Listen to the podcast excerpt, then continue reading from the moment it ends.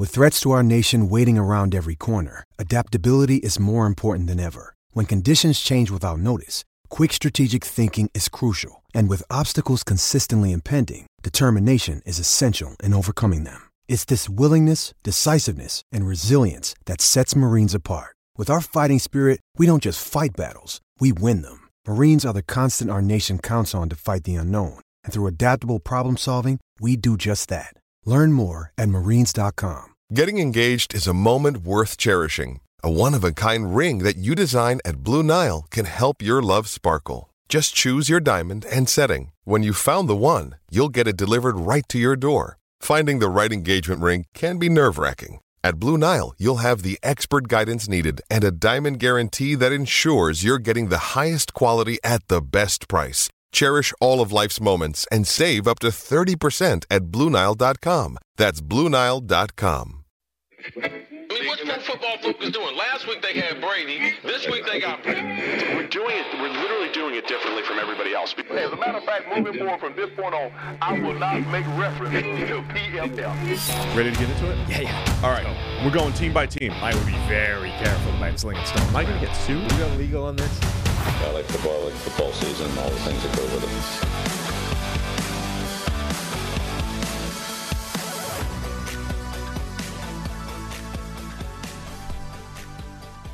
Welcome into the PFF NFL podcast. Steve Palazzolo, Sam Monson. We're back. We're live on YouTube, and uh, we're going to preview all of the Week 18 NFL action back on our usual Thursday schedule here. But first, we do have a Damar Hamlin update. I'm sure, I hope uh, most people did hear the most recent update. Um, opened his eyes. It's all positive news coming out of the hospital, right? Opened his eyes and um, gripping the hands of loved ones. So we just wanted to make sure that people knew that was our that update did come through recently. And uh, yesterday we spent the show talking about the Damar Hamlin situation. Appreciate everybody that tuned into that and some of the feedback that we got off of that. You know, it was um, it was good given the uh, circumstances. Yeah, the first real positive updates came today, uh, which is obviously great news for him, great news for everybody involved. Uh, we had been kind of in a holding pattern, waiting for anything um, while they they had him uh, in the medically induced coma in the hospital. This was the first indication that things are going to be, or the first positive outlook. You know, they the reports today were that he is, I think, neurologically intact was the term they were using, but he's conscious. He's um, responding to uh, loved ones, to the medical professionals. Like just all good news coming today. Obviously, it's still too early to tell what a, a real prognosis looks like, but that's great news for him, for everybody. Um, so that's yeah, awesome, awesome news to start the day with. Yeah, so that was that was all good. I think the um, the NFL's uh, supposedly closing in on a on a decision. It might actually come while we're on the on the show here on a decision what to do with the game. The latest report, I think, mostly from Pro Football Talk. I don't know if others have reported it that um, they're leaning toward not uh, going back to play the Bills Bills Bengals game, mm-hmm. which means they'll figure out the seeding based off of this weekend's action. They'll whether it's a, a coin flip or just win percentages or some other method. Um, but on the surface, it does look like that's a, a win for the Kansas City Chiefs, who just have to beat the Raiders and might get the number one seed unless they go to. I've heard people say coin flip for the Bills Bengals game, which means the Bills could win it. I don't know. I, that feels unlikely. the most. The, the report was no contest, calling Yes. it a no contest, right? which felt has felt for a while like the most likely outcome. Um, but that, I mean, theoretically, anything they do of screws anybody but the Chiefs, hands the seed to the Chiefs, unless they somehow concoct a seeding methodology that redresses that and, and takes a game off the Chiefs or whatever. I don't know. I again, we said yesterday, there's no there's no good outcome to this. You know, whatever they do, it's going to be bad. There's there's only what is the best bad situation we can come up with to make this happen. Ultimately, though, look, it's it's not important, right? Hamlin is important. Who gets the number one seed in any normal circumstance is obviously of paramount importance. This time, it's like who cares? The Yeah. guy, the fact that the guy is showing um, signs of being okay is way more important than how they determine who gets the number one seed. All three of these teams are capable of beating all three of these teams. You know, it, it's somebody's gonna have to go on the road. Who cares who it is? Let's just enjoy the fact that they're you know upright and playing each other again. Yeah, so um, we're excited about the positive news coming out of uh, you know the Damar Hamlin report. And um, as we prefaced yesterday, we we agree that's the most important thing in this whole situation. We are going to talk about the football. We will move to previewing all the games, um, but just wanted to to highlight again that is the most important thing, and don't want to have to preface it before every single game. We will go through the Week 18 slate here. We had a great email come in yesterday. Um, we the NFL podcast at pff.com is our email address for anyone looking. Somebody tweeted us today, have, couldn't find the email address. That's the the email to send us. Um, we had somebody call. I'm just going to give her a first name in case she doesn't want it read out, but somebody called Amy read in or emailed in and was talking about how um, we mentioned yesterday the the sort of need to do something that everybody was having, and Hamlin's toy drive now is over seven million, I think, and, and counting.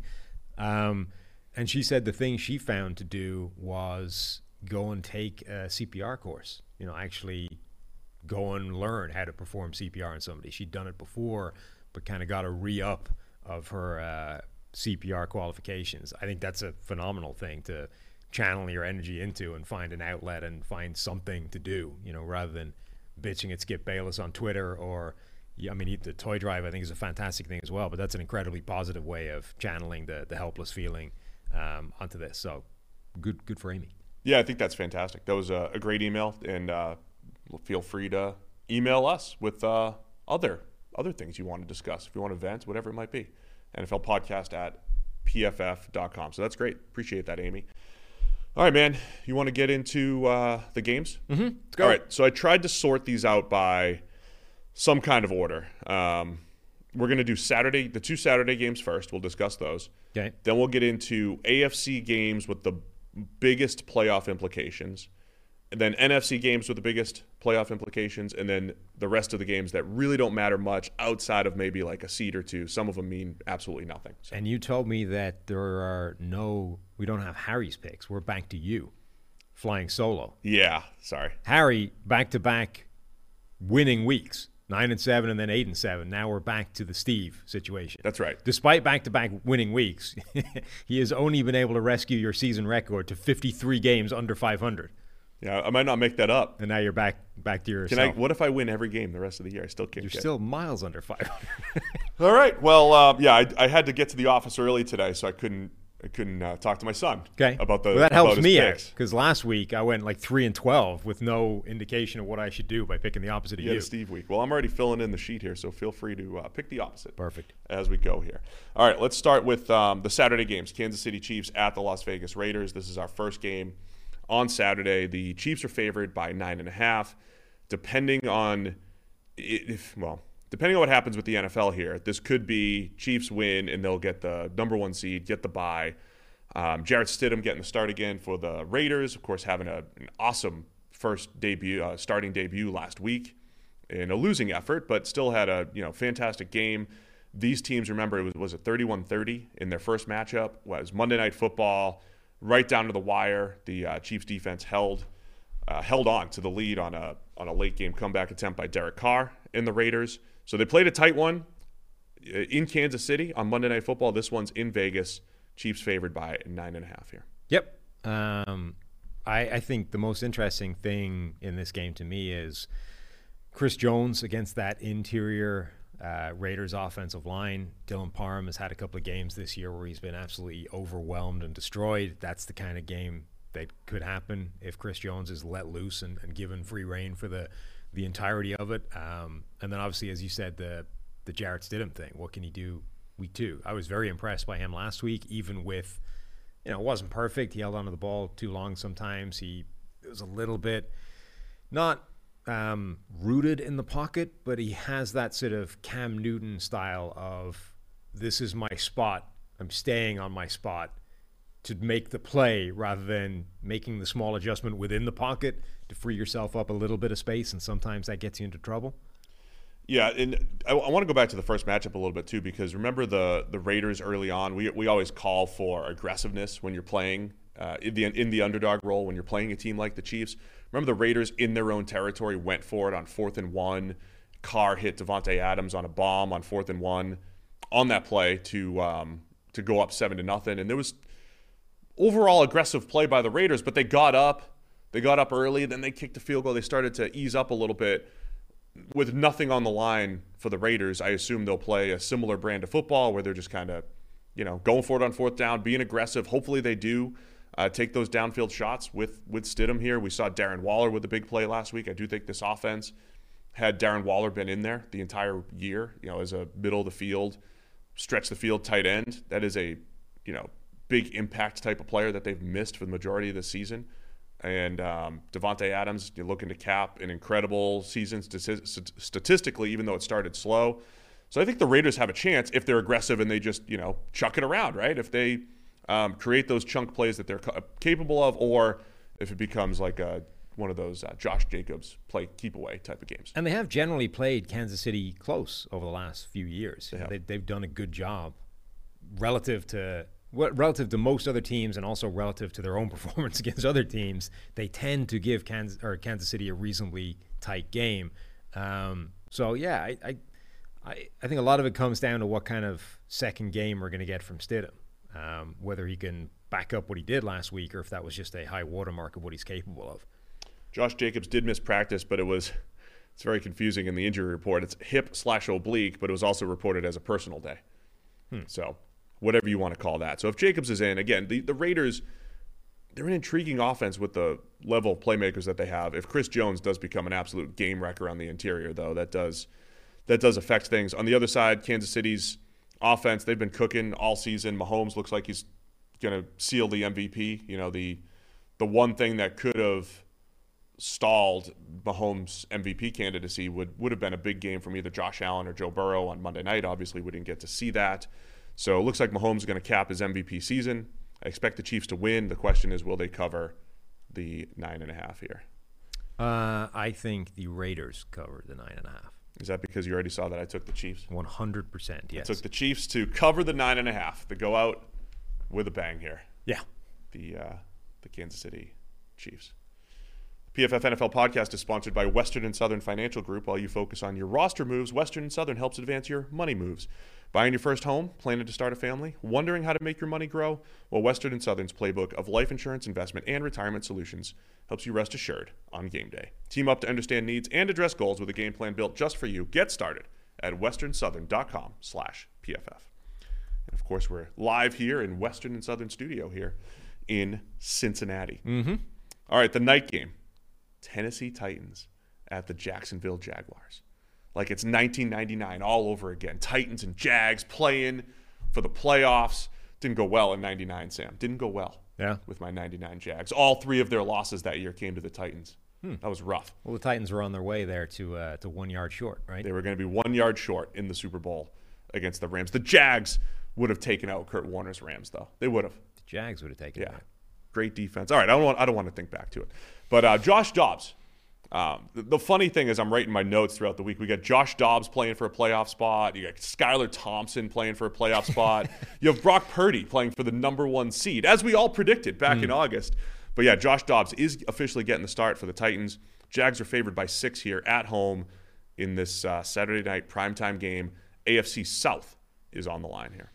Yeah, um, I'm curious. First of all, like what what is Trevor Lawrence going to do against this Tennessee defense, which is generally massively outperformed, I think, the talent level on it.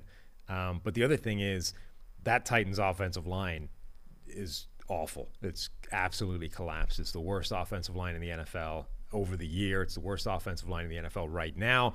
The last time they played, and there's a lot of those games this week, right? Because it's the, it's division weekend, the way the NFL does that. Uh, we, last time we played, yeah. Yeah, so we have a whole load of these games where it's, well, last time these two teams met. Um, the last time these two teams met, Travon Walker had one of his best games. You know, made made an impact play. Uh, if that Jags defense is able to just overwhelm Tennessee's offensive line, man, it's really tough to see how Josh Dobbs is going to make this happen on his own. Yeah, the uh, so Dobbs played last week against the Cowboys. He was in the building for only about ten days to that point. They did create some chunk plays against that Cowboys defense, and overall, the pass game was certainly more effective than it was with Malik Willis under center. Um, you sent me something the other day. Was it a, a, Malik Willis bet that you couldn't figure out? Yeah, I think I, that we made. I had something. I'm going like to double down on it in this game. I had a reminder set on my calendar. Still have, in fact, for this Sunday, after the final week of games. and I can't decipher what it was. It simply says Malik Willis U40, which I assume means under 40 snaps as quote package, non-quarterback slash non-garbage time. I think. I still can't work out quite what that actually means, but I assume it was some bet that the two of us had way back in like preseason or week one. Yeah, almost certainly. It was me saying, absolutely, the Titans are going to have a package from Malik Willis. I know this for sure. They're Uh-huh. going to do it. They're going to mix it up. I don't know how many snaps. Would they end up with like 10 snaps of him? Usually at wide receiver, usually some kind of botched handoff with him and Tannehill. It didn't go well. Right. Um, so I think I'll lose that bet as well. Well, that's a shocking turn. But events. I'm going to double down in this game. You think it's going to happen this game? This is the All game they're going to use Malik Willis as a runner to mix things up. Huh. Everything's on the line here. The playoffs are on the line. Are you going to fully trust Josh Dobbs, even though you know he ran the offense effectively, made some really good throws the other day, also had a few bad ones in there. I should have had a pick six that he threw to uh, Trevon Diggs that got dropped. So, yeah, it's a little boomer bust for this Tennessee Titans offense. I think they got to they got to pull it all out in this game. Yeah, you're definitely under what is it, 40 snaps over the course of the year in that particular, uh, Yeah, how many snaps did he have in his non-starts? like a handful. Yeah, not wasn't many. 40, not 40. So, I, maybe in this game with Dobbs, they'll try You're on that. quite the streak of bets this year, to the point where you even removed a winning bet from your slate with the Brandon uh, Graham thing. Yeah, what a year. Really is. Throw 2022 Phenomenal. right out the window here. Throw it out the window. Um, so the Jag, the winner gets the four seed, of course. That would be the AFC South. Um, it would be. There's no rooting interest here or whatever, but it would be fascinating to see Trevor Lawrence in the playoffs, wouldn't it? Trevor Lawrence, Yeah. the way he's playing, um, hot, you know, being hot and playing great down the stretch here, and week one likely against Justin Herbert and the Chargers, could be against the Ravens with or without Lamar Jackson. Either way, um, the Jags are on a run here. And, and speaking of the Ravens, like the Jags are only in this spot because they made a miraculous fourth quarter comeback against the Ravens. It's one of those runs where you're going to look back and say the Jags needed some things to break their way, some some incredible late game performances against the Raiders and against the Ravens to get to this point. But I think they are there because that was the step that Trevor Lawrence made in the second half of the season. He became their alpha number one, their you know legit elite-ish type of quarterback, and future's bright in Jacksonville. Now it's okay. Season's on the line.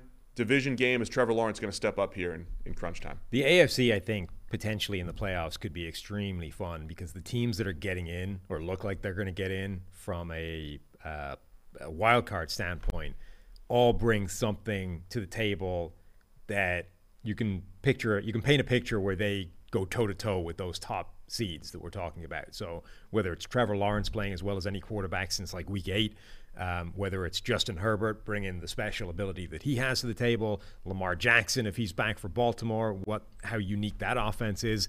Even if Miami get in, like if if Tua's healthy and that offense is cooking the way it was cooking earlier in the season, like Miami can scare anybody as well. So the AFC playoff picture has the potential to be just spectacular. Now, I would not, let's not underrate the Titans in this one, right? So it's a six point spread, and that's effectively because the Titans offense hasn't been great all season, other than in the red zone. And of course, they're missing their starting quarterback. But uh, the injured players in, for Tennessee, especially uh, Denico Autry's been back. All the guys that were rested last week, Jeffrey Simmons, Kristian Fulton, uh, Amani Hooker, they're all officially questionable, but it seems like they're gonna they're gonna go in this game. I think that I think the Titans. I'm not saying they're going to be full strength defensively, but they'll have a lot of their players back. So I think it's going to be a good battle. The Jags uh, beat the Titans pretty handily in their last matchup, pulled away in the second half. So um, we'll see if they can carry that over. But what do you think, man? Six points here. Uh, I like Jacksonville to cover that, even though you do as well, which worries me. Yeah. Jags by six. Again, I, I was impressed by Dobbs, but it's it's through this lens of with the team for 10, 10 Yeah. days and It's like that went better than I was expecting it to. Yeah. Still didn't exactly go well. and he like executed some pass concepts, Yeah. right? The expectations were low, but we're still talking Dobbs versus Lawrence head to head. I hope it comes down to some kind of like final drive or something dramatic, but I think the Jags are too good. Play. Keep an eye on Travis Etienne as well. Another big play, 62 yarder last week, number one in rushing yards over expectations by certain measures. So the Jags are turning into a big play offense, almost like the uh, the late 90s. Stop. Hey, somebody in the YouTube comments said that they wanted me. You know, they want a montage of all my late '90s Jags comments. They needed Jimmy Smith. They need Jimmy Smith. Jimmy Smith not in the Hall of Fame. Should be in there. Is he even a nominee? Not in the modern era ones. Fred Taylor's not in the final 15, and I think that's okay. Yes, I wouldn't But Fred Taylor there either. I mean, I don't think Curtis Martin should be there either. But I mean, here's the thing, right? You look at the receivers, the modern era finalists of the class of 2023. There are multiple wide receivers in there: uh, Torry Holt, Andre Johnson, Reggie Wayne. Uh, I think that's it for wide receivers. I mean, does Jimmy Smith's better than Reggie Wayne. I would and- argue Jimmy Smith stacks up against those three very well. I would say he's right there with Torry Holt, right there with Marvin Harrison, however you want to sort those three. Comparable production. And he's better than Reggie Wayne, who was the two to Harrison. Yeah, All right. All right, let's go uh, next game here. So we're going to go through the rest. Here's the Sunday AFC games that have some playoff implications here, or the biggest playoff implications. Baltimore Ravens at the Cincinnati Bengals. Bengals favored by seven.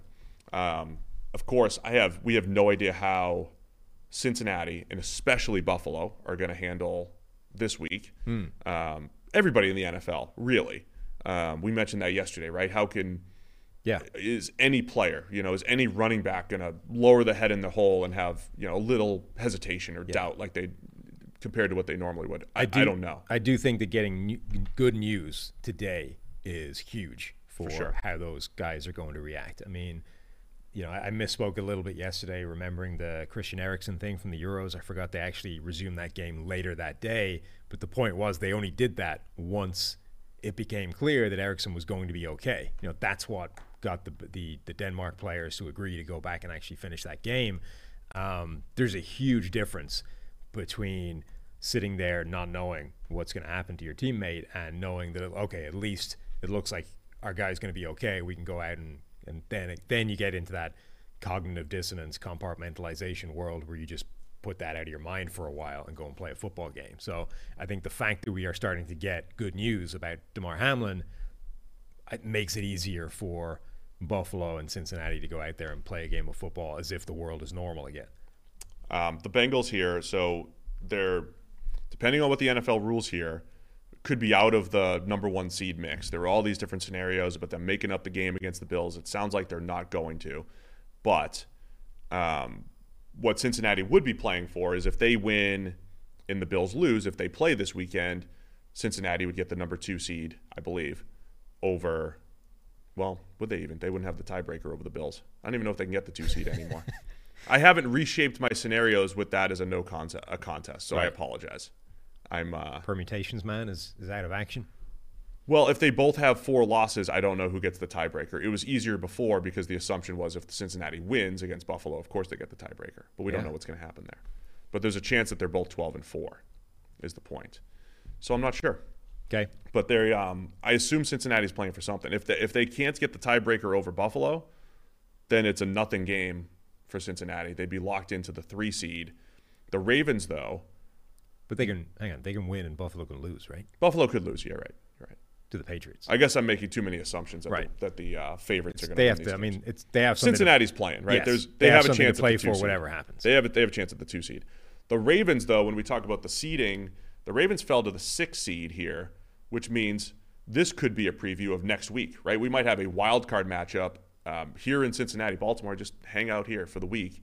Um, we might have a wild card matchup, three versus six, next week as well in Cincinnati.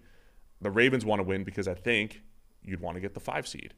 And uh, the Chargers currently have the five, and the five seed gets to play the winner of Titans Jaguars rather than come to Cincinnati or Buffalo. Yeah, I mean, both these teams, I think, want to play and want to win this game. Like it, it nobody is looking at this as a, a dead rubber, a game that doesn't mean anything for anybody. But if you're Baltimore, you want to win. There's reasons to win, but not to the point where I think you want to risk Lamar Jackson if he isn't ready to go. Like it's not that important. Like the important thing for Baltimore is Lamar Jackson is ready for the playoffs, not that Lamar Jackson is ready for um, this game to try and adjust their seating. Uh, so impressed with what the Bengals have done by down the stretch. Remember, we we sat here back in week 12 or 13 and said, "Look at this last stretch for Cincinnati." Um, we obviously didn't get to see them against the Bills the other night, but they beat the Titans in week week 12, which looked like a huge matchup in the AFC at the time. They beat the Chiefs the next week. They beat the Browns with Deshaun Watson. They beat the Bucs, and then they beat the Patriots. Right? I mean, they beat some teams that are going to the playoffs or fringe playoff teams or best teams in the league. And early in that game the other night, Joe Burrow looked fantastic. The pass game looked great in Cincinnati. So I'm expecting them to, for what, you know, if they get into the right mental state for this weekend, Cincinnati could roll in this game if it's Tyler Huntley's Ravens, right? Yes. Um, yeah, I mean, Baltimore is not the same team this year without Lamar Jackson, a quarterback. It hasn't functioned with Tyler Huntley, a quarterback. It's been a struggle. The Bengals are a little bit beat up on the defensive front. Trey Hendrickson's been dealing with injuries. Um, like last week, a big differentiator was TJ Watt had one of the best games he's had this season. Certainly, I think the best since coming back from injury. Uh, overwhelmed the great Morgan Moses, a right tackle on a play. Um, also gave Ronnie Stanley some problems as well, or Ronnie Stanley had some issues in that game as well. So Baltimore, I think, um, maybe be okay on the offensive line. The other thing is, I mean, obviously this is like number 1,252 in the list of consequential things to come out of Monday night, but – that game being abandoned meant we didn't really get to see what this Bengals offensive line looks like with without La'el Collins at right tackle. Like we didn't get to see how that was going to go. Hakeem Adeniji at right tackle. We know that that's generally a problem for yeah.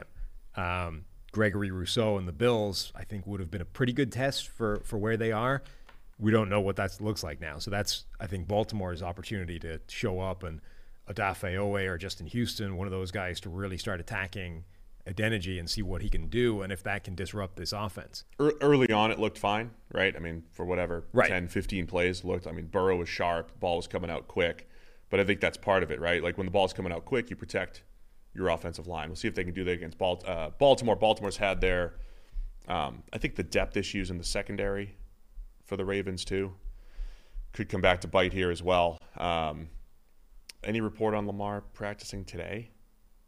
He did not practice yesterday. I'm assuming he's not going to go this week. I would be surprised if he played this week. Marcus Peters technically questionable, and again, that's you know second and third corner for the Ravens been a bit of an issue at times this year. So um, I like the Bengals here. I started thinking Ravens, but I flipped it. Does that screw you up? A little bit. It is. I mean, it's a lot of points in a division game, which doesn't tend to be that big. All right, fine. Let's go. Let's Baltimore. Let's. I'm sticking with the idea that Steve is always wrong. But that was my my initial instinct was the Ravens, so I don't know how you play that. No, because you, whatever you end up picking, I mean, the picks speak for themselves. Can't argue with that. All right, I'll take the Bengals to cover the seven. All right, so uh, I want to tell you about our friends over at Prize Picks. How does it work? You pick two to five players, and if they will score more or less than their Prize Picks projection, you can win up to 10 times your money on any entry. There's no competing against other people. It's just you versus the projections available.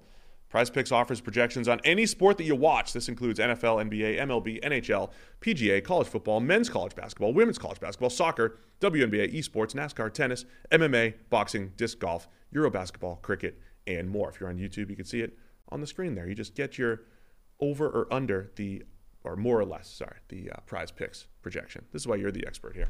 Entries can be made in 60 seconds or less. It's that easy safe and fast withdrawals, and currently operational in 30 states and Canada. So download the PrizePicks app or go to prizepicks.com to sign up and play daily fantasy sports. First time users can get a 100% instant deposit match up to $100 with promo code PFF1. That's PFF1. You deposit $100, PrizePicks gives you $100. Deposit $50, PrizePicks gives you $50. Don't forget to enter promo code PFF1 at sign up for an instant deposit match up to $100 doing so well there mm. until I wasn't. All right, the other game on the list we're going to break down here is the Patriots at the Bills. Uh, Bills are favored by, actually, it's in it's in New England, right? It Buffalo at New England. It is. Did I get the? Um, no, it's in Buffalo. It's it is in Buffalo. New England and Buffalo. Okay, because they played Thursday. I'm, I'm sorry. New England and Buffalo. Buffalo's favored by seven. Um, has the NFL officially stated that the game's going to go on? There's still a chance it could get postponed. Is there? I think so.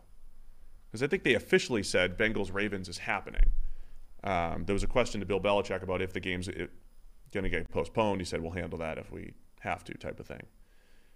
But let's just let's just assume this game's happening Sunday at one. Um, Bills win, they'll be the whatever seed, one or two. Permutations are just taking a kicking. Oh man, I can't. And then you deduct a game from the whole thing. I'm a mess. Mm. So, how do the Bills? How do the Bills play football this week? Yeah, and again, I think uh, that's a different thing now than it was this morning, right? When we, we were less uh, brought up to date with how Damar Hamlin was uh, potentially recovering or what his prognosis looked like. It, it is a big thing, though. I mean, this is a team that's got to go back out there a week later, less than a week after what happened, and play a game of football at the highest level without that lingering in the back of their minds. I mean, that's genuinely an unprecedented scenario. Nobody's had to do that before. Nobody's had to see that happen before. Um, I don't know how it affects them. I don't think anybody knows how it affects them. So that is going to be something to to see. If if we knew this was the the Bills team that we're used to seeing, they are on an incredible run against the Patriots, particularly Josh Allen in this offense against the New England defense. They won 24 to 10 in their Thursday night game back on December 1st. But that was there was a point in that game where if you date back to last year's uh, playoff game and last year's regular season game, Bills offense was essentially unstoppable. The only time they had been stopped by New England's defense was when the wind was 50 miles an hour in Buffalo last mm. year. But after that point, playoff game where the Bills didn't punt, um, regular season game where the division was on the line and Josh Allen took over and the Bills were unstoppable.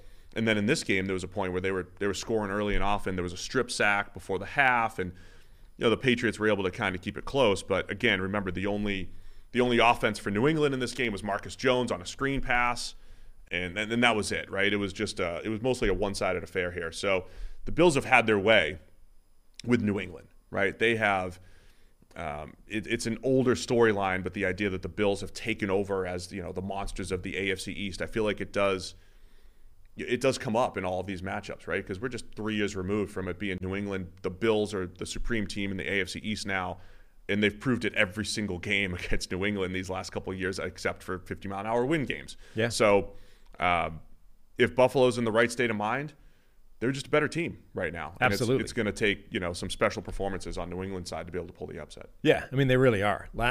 The last time these two teams played, it was 24-10. I mean that's that's about right. that's kind of the margin between these two teams right now. Buffalo is a much better side. They are better on both sides of the ball, I think.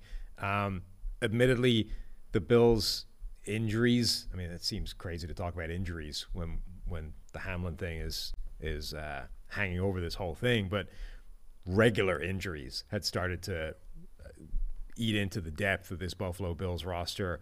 Um, obviously, Von Miller being a significant loss. The pass rush is not the same when Von Miller isn't there. That's deteriorated. They've been dealing with injuries in the secondary all season long as well. They, I don't think, are in as strong a position as they were starting the year when we looked at this team and said they're the best roster in the NFL, top to bottom. They right. have everything. They're strong in every area. That is what is going to propel this team forward into the playoffs, and they are the prohibitive number one team. I think injuries across the board over the season has has chipped away at that, and they're not that anymore. But they're still better than the Patriots across the board. Yeah, and New England's New England's injuries are a potential issue because they're a lot in the right. same areas, right? You've got a couple receivers that are questionable, but more importantly, I think the corners, like last week, they only had two of their regular corners out of five. And look, they, they made do. They really made do against Miami. Were they helped a little bit by Skylar Thompson needing to come in in the second half? Yeah. yeah. Um, but if what they did last week in New England, I mentioned this on the Monday show, they played a ton of zone, far less man coverage than they usually play. In that first matchup against Buffalo, how often did they play man coverage? They had the two Joneses on the outside, Jonathan and Jack, and trying to match up with Gabriel Davis and trying to match up with Stefon Diggs. It did not go well. Um, it, not because they got torched for 500 yards or anything, but when the Bills needed a play, their receivers were winning one on one. So I'm expecting with uh, Jack Jones now on IR and Jonathan Jones questionable and Marcus Jones still in concussion protocol and Jalen Mills questionable. If the Patriots are rolling out there shorthanded again, it's going to be another zone heavy effort yep. like last week. But I think the Bills are more equipped than the Dolphins to handle that. Josh yeah. Allen, the new Josh Allen over the last two years says, I can be patient. I can take the underneath stuff as long as he doesn't throw like every week. As long as he doesn't throw the ball to the defense, the Bills should be fine. Right, and that's the big question mark. I mean, four out of the last five full games he's played, we have multiple turnover-worthy plays for Josh Allen. Now, in three of those four games, he has at least four big-time throws as well. Like this is the Josh Allen experience right now. You are going to get four or five incredible, unstoppable plays on offense. You're also going to get apparently two or three really bad mistakes that could or could not cost them, depending on what happens with the defense. So, yeah, like it's been the narrative about Buffalo all season long because it's kind of true. It's they're a better team than most teams across the board, and even with a couple of turnover-worthy plays, Josh Allen and the Bills should still beat the Patriots. For example, the last time they played, three turnover-worthy plays. Like it didn't matter. They still won 24-10. They're that much better. Where it starts to matter is once you get into the playoffs, which we'll deal with, you know, in a, in a couple of weeks' time. Could New England? So New England needs to win this game to get in. If they win, they're in Mm-hmm. in the playoffs. If they lose, they need like four other teams to lose, and we'll see what happens from there. Um, it, could New England's pass rush do some damage though? Uh, Josh Uche has been unblockable the second half of the season. Deatrich Wise, Matthew Judon, and then Christian Barmore coming off of his Yeah. biggest game. Could New England's front take advantage of this Bills offensive line, which we, we highlighted before the season as okay, if there's a weakness, it's up front. They still, despite Josh Allen having an excellent season, they're still not great Sure. up front. There is, I mean, I don't think it's a blowout necessarily here. I think New England's defense does have a. I think the New England defense will play better as long as they don't get torched in the secondary. They have a chance to play better than than they have the last three matchups. Yeah, I mean, their pass rush is absolutely a mismatch in their favor. They have three high end edge rushers in those guys, uh, Uche, Judon, and Deatrich Wise. And if Barmore can replicate what he did last week, that all of a sudden makes that a really formidable defensive front across the board. And that's that's a huge thing in their favor because the Bills' offensive line has not been good all season long. It's generally been getting worse. So if they can really tap into that and put Josh Allen under a consistent volume of pressure, that's huge for them. And can New England's offense do anything? I mean, yeah, but not enough. They've been a little better over the last few weeks, but it's still just so inconsistent. There's no rhythm. There's just it's just inconsistent. Are best. you uh, are you ready for this one? The Pro Football Talk had a suggestion. This is the latest permutation. I actually think this is a good idea. This is almost the exact idea that Benjamin Stockwell told me yesterday. Um, they, if they rule this game a no contest, obviously the seeding is a mess. So they could add an eighth team to the AFC playoffs to eliminate the bye that the number one seed gets. Everybody plays wild card weekend. So number one to number three seeding doesn't make as much of a difference because you don't get a bye anymore. All you do is change what team you're playing. I actually think that's smart. Ben's idea was to just add the eighth team to both conferences, but it's a reasonable point of why in the NFC just just make it an AFC thing, eliminate the playoff or eliminate the, the week off that that somebody's going to get for free because of this tragedy. Wow, that really might be the most fair Right? version. Get rid of Now the, I certainly don't have the permutation. sure. handy. Get rid of the bye week. Everybody that plays. put the Jets back in play? That puts a lot of teams back in play, right? I don't know who's who's officially Jets- eliminated if there's an eighth seed. Well, then the the Jets and Titans are both seven and nine. The Titans can't win; uh, they can't lose and get in. The Jets could beat Miami and be eight and nine, just like Miami. And if the Steelers lose, the Jet now the Steelers, Steelers- Uh, Jets beat the so the Jets beat the Steelers, so the Jets would be the eight seed, right? So here's the scenario: the Dolphin, the Jets beat the Dolphins.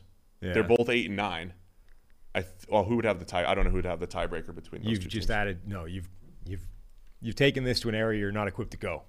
You know. What, what do you mean talking it out live on air here? Yes, What trying to come out, trying to come up with who has the uh, tiebreaker for a hypothetical number eight seed that doesn't exist.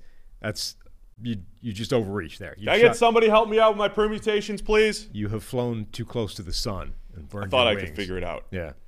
But the Titans at eight and nine, I mean the Jets at eight and nine could have the tiebreaker over the Dolphins. I feel like the E next to the Jets name that says eliminated could be removed. Yeah, possibly. 'Cause they have the. T- my point was, that I would knew I know that they have the tiebreaker over the Steelers because Zach Wilson led a fourth quarter comeback against the Steelers earlier this season. Uh huh. So, anyway, I kind of like that as a I that's the best idea I've heard in this world of there are no good ideas or no good outcomes to this, only bad ones, which is the least bad. That I think is the best idea I've heard. And so the most likely scenario there is the Chiefs are going to win, be 14 and 3, get the number 1 seed mm-hmm. and play this hypothetical new playoff team. Yeah, I mean, I think the most likely thing is all three of those teams win this weekend, which would leave the seeding as Kansas City one, Buffalo two, Cincinnati three. But now all three of them have to play a game. Kansas City doesn't get a bye week just because this game got suspended. Of course the NFL solution is going to be more games rather than less. Right, Fewer, that's the added bonus. Add, add, oh, we had an extra playoff game. Whoops. Huh? uh, We had to abandon a game, and all of a sudden we found an extra game to add. We did. Why don't we just let 16 teams in on both sides? I mean, that's that's what I was saying to Ben. Is that's the precedent they're setting? Chiefs- fully, fully Chiefs, half Texans. the team, or fully half the league rather, is going to be in the playoffs from here on out. Chiefs Texans round one, and uh, Bills Broncos. We'll just do one verse 14, one verse uh, 16.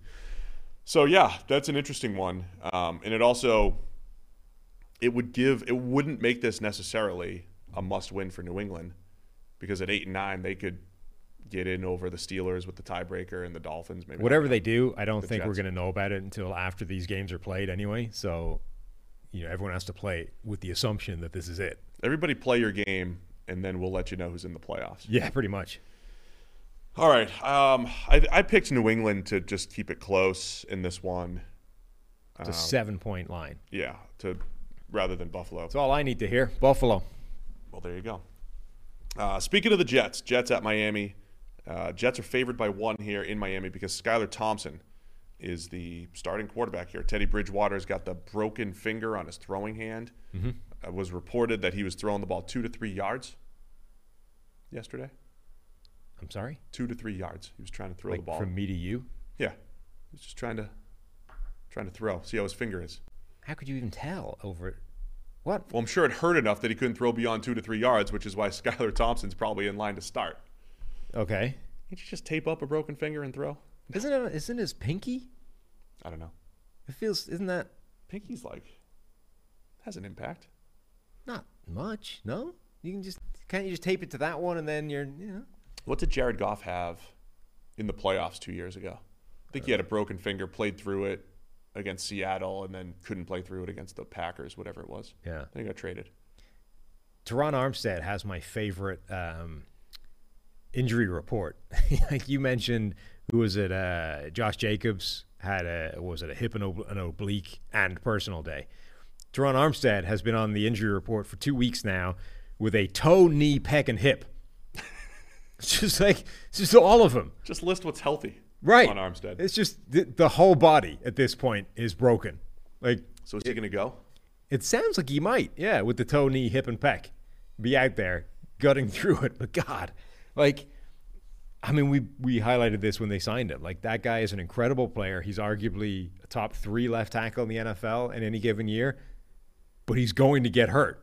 He misses games every single season. He's already missed games this year, and I, I mean, God, it's just you're basically signing this guy to a monster deal with a 75 or 80% chance that you will have a huge upgrade at left tackle in any, any given week, and then a 20% chance that you have the same guy.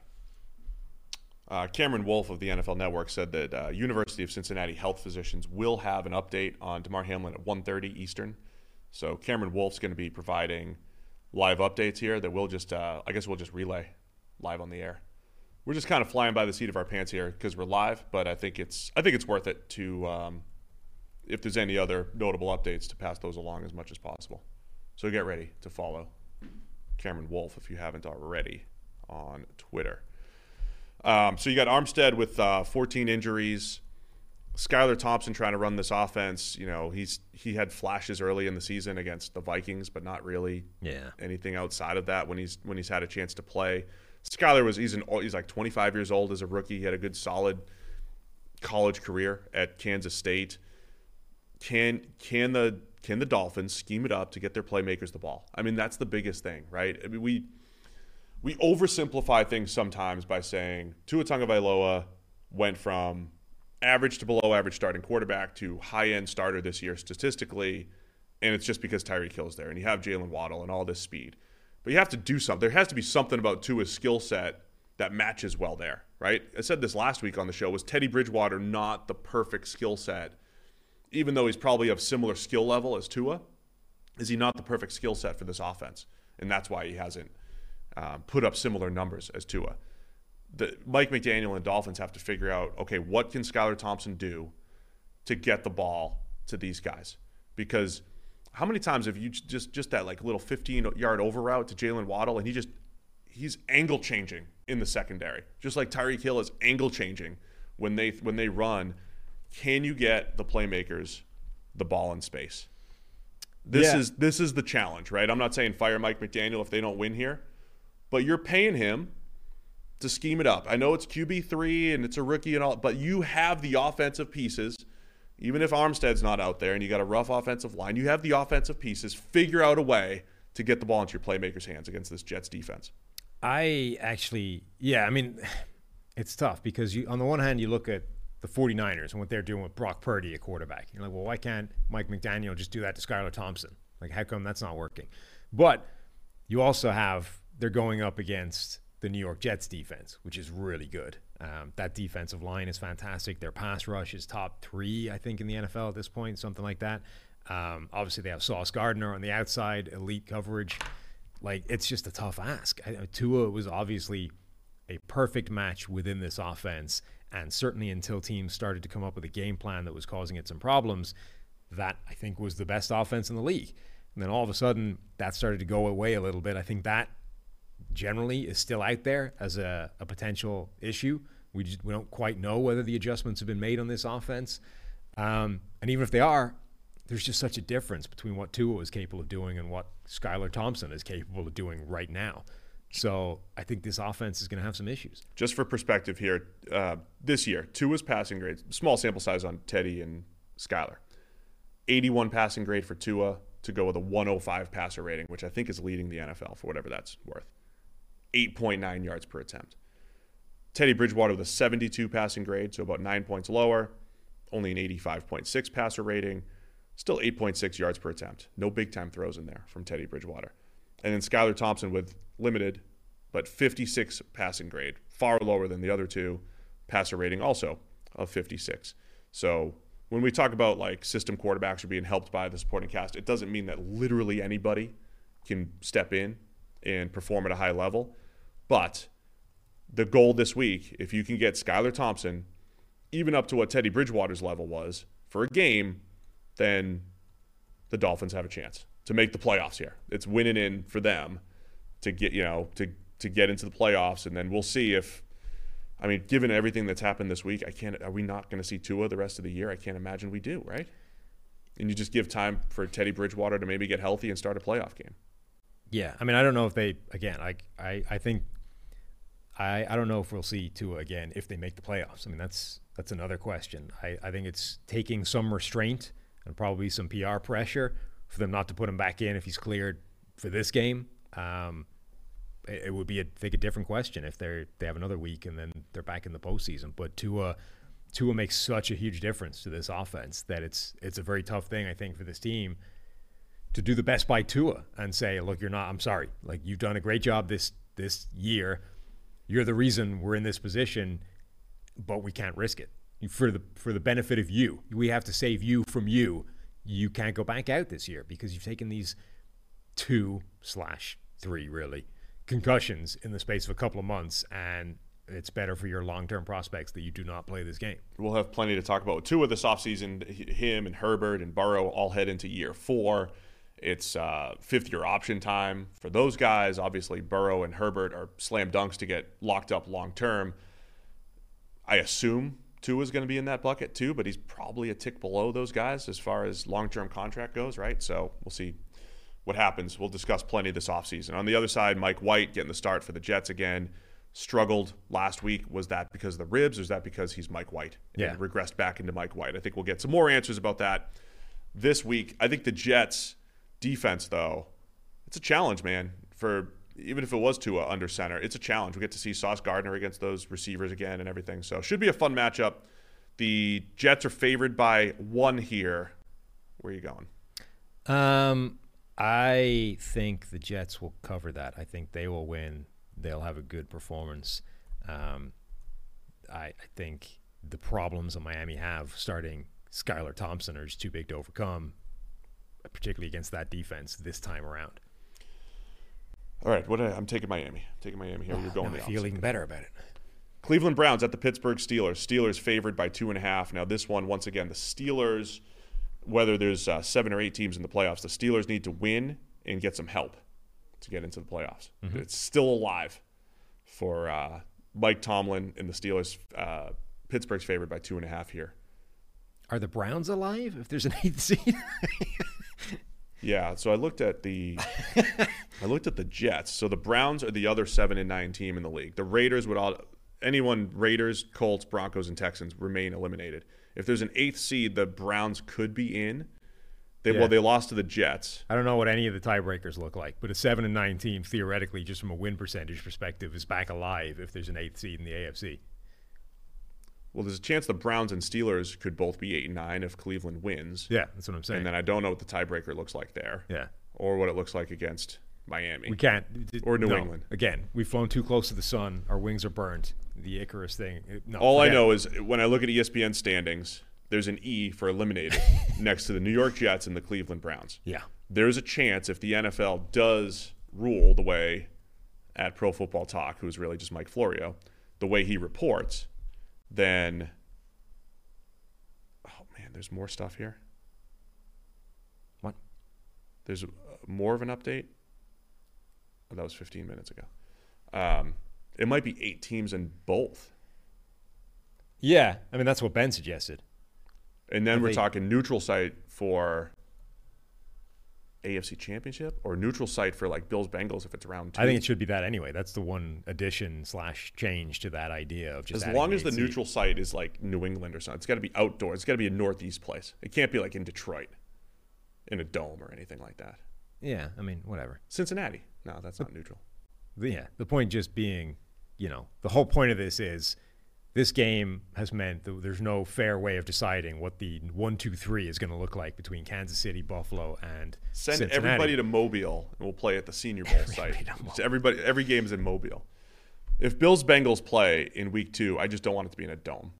I need I need winter weather. Do it in Maine or something. Maine. Toronto. No, that's that's Bills country. It's also a dome. There's no outdoor stadium in Toronto somewhere. I doubt it. I mean, if they have any sense, like, why would you build an it at the outdoor stadium in University of Toronto? Minnesota's outdoor stadium. Yeah. Let's do that. Anyway, um, as I said, the Browns and the Jets could still be alive, I guess. Technically here. We don't know whether they are or not. If the NFL does that, were their players put onto like IR or something like, well, your season's done, right? Like, the, you know, it's the end of the season. If, if guys have injuries, it's like, well, I'm not going to play Week 18. We're out of the playoff picture. Are there players that like were put on IR or weren't expecting to play this week, where all of a sudden it's like, well, playoffs, Maybe. playoffs are on the line here. Anyway, what are you looking for in this game? Can Kenny Pickett do it again in the fourth quarter? I mean, look, this has the potential to be Mike Tomlin's Sistine Chapel. Mike Tomlin with a winning record, which is hard. Remember, that's hard. You have to be over 500 now. You can't just get to 500 and be like, ah, no losing record here, eight and eight. Could play for the tie. You have to get more wins now than losses to escape that losing record season. If Mike Tomlin emerges from this year with a winning record, with Trubisky as his starting quarterback, and then Kenny Pickett, the rookie that nobody wanted in the first round, I mean, God, it's just that's a Rembrandt piece of work from Mike Tomlin. That's a Hall of Fame candidacy right there. Forget anything else he's done in his past. That should put him in the Hall of Fame. And he's got a chance to do it. You're saying this is Mike Tomlin's Hall of Fame credentials here? Yes, this game. That's all I need to hear. You know the the famous story that when they got to Peyton Manning, the guy, you know, giving the pitch for the Peyton Manning at the Hall of Fame meeting that they do, just stood up and said it's Peyton Manning and sat back down again. It took 12 seconds for Save everybody to go, "Yep, this is what it should be." It should- Stand up, just this. Mike Tomlin, this. Never had a winning record, record. this year. Here. Trubisky, Pickett, I'm out. See ya. And everyone just goes, "Yep." Ticks the box. The Steelers' offense is fascinating because if you just look at the PFF grades since about week 12, um, solid, like green and dark green and the whole thing. We uh, game grades, right? Pass game's been more effective. Pickett's played well these last few weeks. Hasn't shown up on the scoreboard though, right? Usually when that happens, it's some sort of disconnect between uh, play calling, right? And so I know Matt Canada Canada's taken a lot of heat this offseason. I am fascinated if they do restructure the system in Pittsburgh with what Kenny Pickett showed, his ability to deliver the ball accurately, uh, on time when needed, outside of structure when needed. Pickett's been really good down the stretch here. Um, not just in the fourth quarter either. I know he's had this fourth quarter magic, but um, even outside of that, but I don't think the offense is creating, right? Like when you watch a football game and you look at what, not to take anything away from Brock Purdy again, but you look at some of the throws that Brock Purdy's making into an ocean of open to say Kittle or Aiyuk or whatever it is. Like the Steelers just don't have that right now. Every throw, it's like, wow, you know, George Pickens is making an incredible catch, or here's the seam into a tight window, whatever it is. I'm interested to see Pickett in an offense that does him some favors. So my point is, they haven't they've, they haven't scored more than 24 points over the last six weeks, but the offense is grading well. The run game's been more effective. Like it's all trending in the right direction. Pittsburgh's playing pretty well. Defense looking better. Kind of like the Steelers, the way they're playing right now, unless Deshaun Watson turns back the clock and plays to the level we know he's capable of. Yeah, um, we, we talked about this with the, the Baltimore game. Um, TJ Watt looked like TJ Watt, I think maybe for the first time since he came back, uh, the most recent game we've seen him. So if we get, if the Pittsburgh Steelers get that version of TJ Watt again, Cameron Heyward has been great for most of the year. You know, they have players that can cause some serious problems for that Cleveland offense. I think they've also got the kind of run defense to cause them problems as well. It will be, I think, interesting to see if they adopt the game plan that they did for Baltimore, where they rolled in with that six man defensive front and said, go on, pass the ball, because you're sure as hell not running it against this. Um, I mean, that's theoretically that's what you do to Cleveland as well, right? Like yeah. you, your only real threat to us is the run game. Um, now, it's slightly different when you're talking about instead of Tyler Huntley to nobody, it's uh, Deshaun Watson to Amari Cooper, which at least theoretically is an awful lot more dangerous, even if practically it hasn't necessarily been. But like if you're crafting a game plan for this, I think that six man front should probably still be in the rotation, if not like your base formation. Yeah, Cooper Cooper had that big week last week with the three long catches and everything. I'm interested to see Watson and his development, man. Obviously, the offense hasn't been as effective with him under center as it was with Jacoby Brissett. I do think weather is a part of that when you play December football and certainly the Saints game a couple weeks ago, but it's colder. It's just it's harder to you know play offense because the it has coincided with the Browns defense playing better. Again, I don't the the elements matter in that, but I'm I, if Watson has another average game, and that's what he's had four weeks in, right, five weeks in, yeah, bunch of average games. I mean, at best, right. All right, what are the Browns even thinking going into the offseason? It's like, yeah, whatever. This is the guy we paid for. We, we're still confident in him, and um, give him an offseason, and we'll be fine. He was it, it was rust as you were talking about?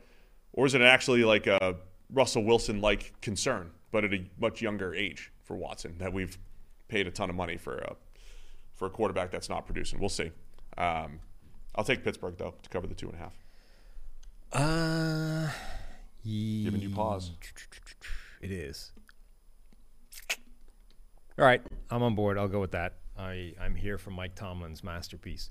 Okay, so that's most that's the AFC games that have implications. I lied a little bit because the Chargers Broncos game does too a, a touch, but um, as far as like getting into the playoffs, those are the games. Let's go to the NFC games with playoff implications.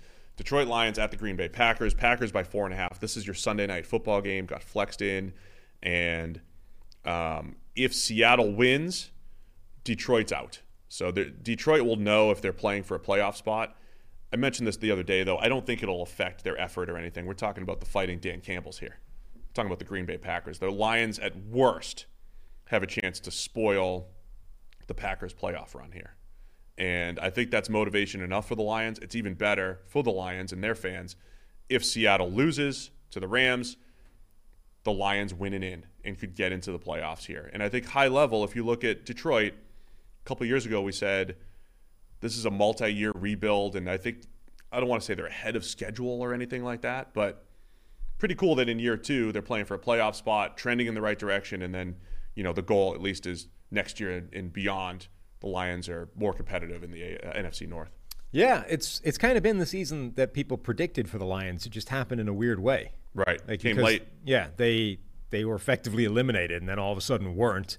Then they were the Green Bay Packer team, and then they blew it against Carolina by coughing up 320 rushing yards in the game, and that lost them ground. All of a sudden, they're now the team. They can still make it, but they're behind Green Bay in terms of ability to do so, and they need help. Um, unlike Green Bay, but it's all going to shake out to about where people thought it would be, which is they're kind of in that playoff, um, you know, the cusp of the playoffs, moving in the right direction. Everything generally is pointed in the right area. Again, like even even the defensive front, like that was my big question coming into this year is. Do all the young guys that they drafted actually take a step forward? Because if they don't, this thing isn't moving where we thought it was moving. It, it needs all that stuff to move in the right direction for that to to realize what we thought it was going to be. And that it hasn't really, but other players have come along and sort of done the same job. So instead of uh, you know, the, instead of the acquirers or whoever on the defensive front, it's all of a sudden James Houston looking like the ne- the other guy with Aidan Hutchinson being that player. So yeah, it, it's a weird season for Detroit. I th- I think it feels a little bit like the opposite of Arizona the last couple of years, where it's actually ending on a good note, so we can feel optimistic about this Lions team. And Trended in the right direction. yeah, right? maybe the the actual answer is it's just where we thought it would be all along, which is definitely positive steps, but still big question marks heading forwards. Last game, last time, Yes. Aaron Rodgers threw three interceptions. Um, very uncharacteristic. Two in the two actually in the red zone, but three pretty much in the red zone or in the end zone. Right. It was so the, the Packers were moving the ball, and then Rodgers kept turning it over. Not common, not expected in this game. I would say it was 15 to nine. The Lions won. In the Packers' four-game winning streak here, they made the second half comeback against the Bears, and that has turned their season around. They beat the Bears, Rams, Dolphins, and then crushed the Vikings last week. The Packers' defense has been a lot better these last few weeks. More plays in the secondary, had the pick six last week. I think that's the side of the ball. As much as I want to see Aaron Rodgers and the offense, and you know he's the star in this game. Lions offense, Ben Johnson, how effective they've been. Jared Goff playing his best ball these last five or six weeks as well, going up against the Packers defense. That when you talk about preseason expectations, right? This was supposed to be the defense to carry Aaron Rodgers to a Super Bowl for the first time in 10 years over the last few weeks. I'm not saying they're the 85 Bears or anything, but they've been much better, you know, and they and they've and they've been opportunistic as far as making some big plays. Yeah, and the other fascinating thing about this game is, again, the last time they played, this was a low scoring game. Like Green Bay's defense did a good job against this, what has been generally a high flying, uh, free scoring Detroit Lions offense that's been able to put up points against pretty much anybody. Jared Goff had like a hundred, what was it, 167 yards, something like that? 137 passing yards the last time they played. Um, I've been talking up Lions offensive coordinator Ben Johnson all season long what did he learn from that first game? Like, what adjustments is he going to bring to the table for game two against a defense that has been an awful lot better? Does he come up with the solutions to what was happening the first time along? Or is this Lions offense going to be held to a much lower scoring, uh, much lower production than it typically has? Because, like, their defense is still pretty bad. So, if this become if this is a low scoring game, I think Green Bay is the favorite. If the Lions have come up with adjustments and Ben Johnson is back on his game, then I think the Packers have some work to do to match them. We've also mentioned with the Lions, with Jameson Williams coming back, the guy's got seven targets, one catch for 41 yards, and he had another 40 yard end around or whatever the other day, right? Yep. When you watch some of his other routes, like there's a one where he was it was a miscommunication with Jared Goff, and he's knocked off his route and all that stuff. He's so young as an NFL receiver, but so explosive. Can he be like their the Lion like like Christian Watson has been for the Packers, where it's like we just need a couple big Yeah. plays. And because the Lions have Amon St. Brown, you get DJ Chark, you got Kalif Raymond, but can Jameson Williams just just run an over route, man? Just be super fast on three or four plays and wreak havoc in the secondary. That could be the difference in the game because the Lions have they've got some playmakers now that Williams is back, and you have to account for all these guys defensively. He might already be. The only difference is he doesn't play the same amount of snaps. Um, like he's playing 10, 20 snaps a game. Christian Watson is out there 38 snaps a game, 40 snaps a game. Um, like that's the difference. But yes, he he's already scary. Like you watch him move, and he just has that different level of speed and velocity. Uh, you know, he's not Tyreek Hill, obviously, but that's terrifying to a def- to a defender when you look across and you immediately see that guy moves but different than everybody else. He's faster, he's quicker. I need to think about this completely differently than I need to think about any other receiver. Like he absolutely has that capacity to terrify a defense. Aaron Jones questionable once again, but if he's going and it's him and AJ Dillon, just remember two weeks ago the Panthers ran all over this Lions defense. That's always a possibility as well, right? If the Packers lean on their run game with their one-two punch with Jones and uh, and Dillon, so just keep an eye on that as well. I like, man, I like the way the Packers are trending. I'm going to take them to cover the four and a half. Hmm. Aaron Rodgers with a winning in game, then they're going to be the seven seed, maybe out of eight. See, this they're going to be the seven seed, and just you know, This is a bummer because I do think it matters whether Green Bay's al- or whether Detroit is alive or not at this point. Like if they're fighting for an actual playoff spot, I think it's a very different Lions team than you if don't think Dan Campbell's going to get his team up. I mean, look, I think it's human nature. spoil the Packers. Yes, you want to ruin Green Bay's day, but do you want it as much as you want the playoff spot? No. Like I think if they are already eliminated from this game, it is only natural that their intensity drops off in this game and they are not nearly as motivated simply to ruin the Packers' day than they are to actually make the playoffs. Do you want to make a dependent bet? Yes, then? I do. I do. I like Detroit to cover if they're still alive. I like Green Bay to cover if they're not. Fair. That's fair. I'll, I'll let you. I'll give you that leeway. I'll take Green Bay regardless. So the game that the Lions fans, as Lions fans all year, have been watching the Rams, rooting against the Rams, rooting hard against the Rams. When the Rams lose, the Lions win. Draft status, baby. You get the you get the Rams first round pick, and uh, it's looking great. You're gonna pick high in this draft. However, what happens this week if you're a Lions fan? You have to root for the Rams to win. Because if they win against the Seattle Seahawks, who are favored by six points, if the Rams can beat the Seahawks, then we're there at Sunday Night Football where the Lions have a win and in opportunity for the playoffs. So, Lions fans, I assume most of you want to make the playoffs. And for the one week this year, you actually have to root for the Rams to win and pull the upset in Seattle as six point underdogs. Yes. What?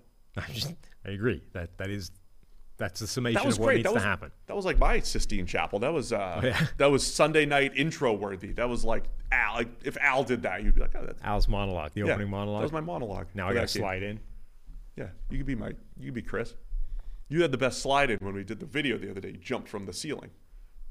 Yeah, that Off wasn't of- a slide in. That was It was a jump in. yeah. Yeah, it was good. It was really good. That was also sore. yeah. Despite the padding that we put down, perhaps jumping on a, off a ladder into out the that hard padding floor didn't do nearly the job I thought it was going to do. didn't protect you from the concrete No, floor. I mean a mattress is good to sleep on. It's it's a lot less good to land on from you know ten feet up in the air.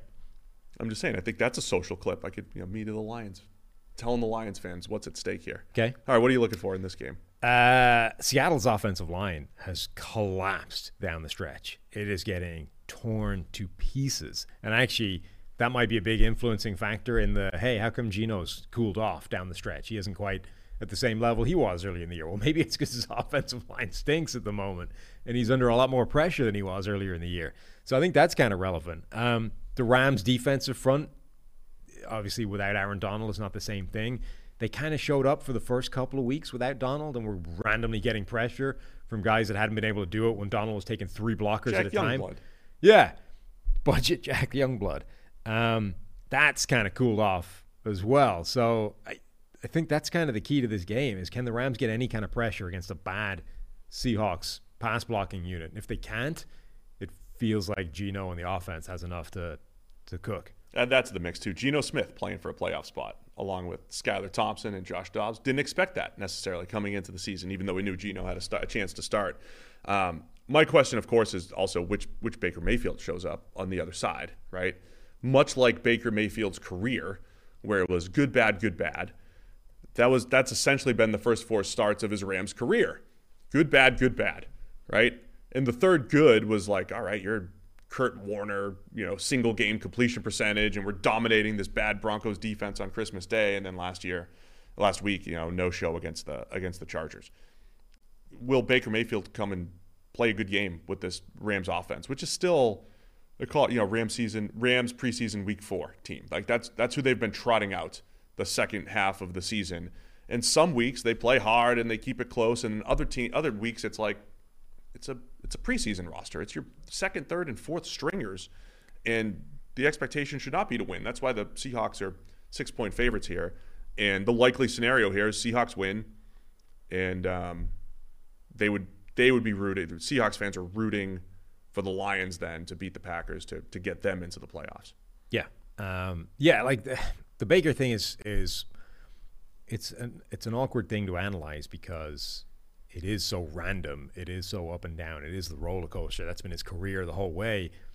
But yeah, you do kind of lose the context of nobody should be playing well with this supporting cast right now. Like he doesn't have anybody to throw to.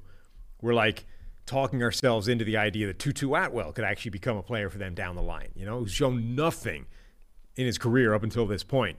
Um, the offensive line is still bad, but it's like slightly better than when it was the worst offensive line in the NFL.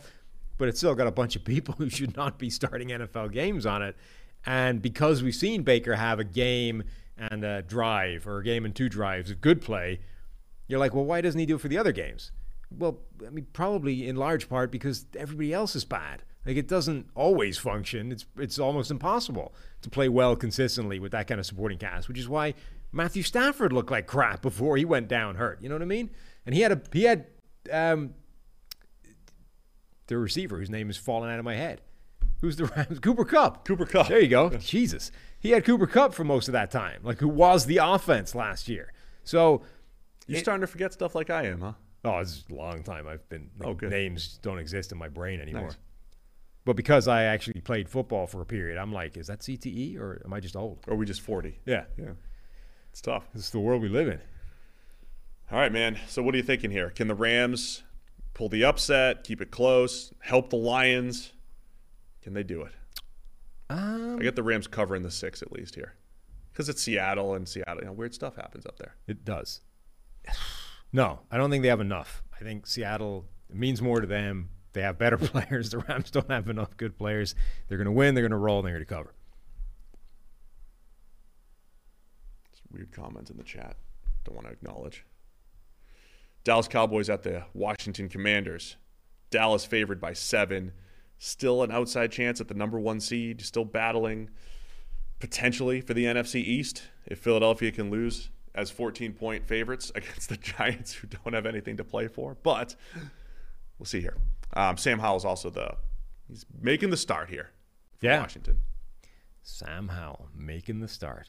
Um, I guess I'm curious what the offense looks like with him because preseason he looked a lot like the kind of player that needed an offense built around him.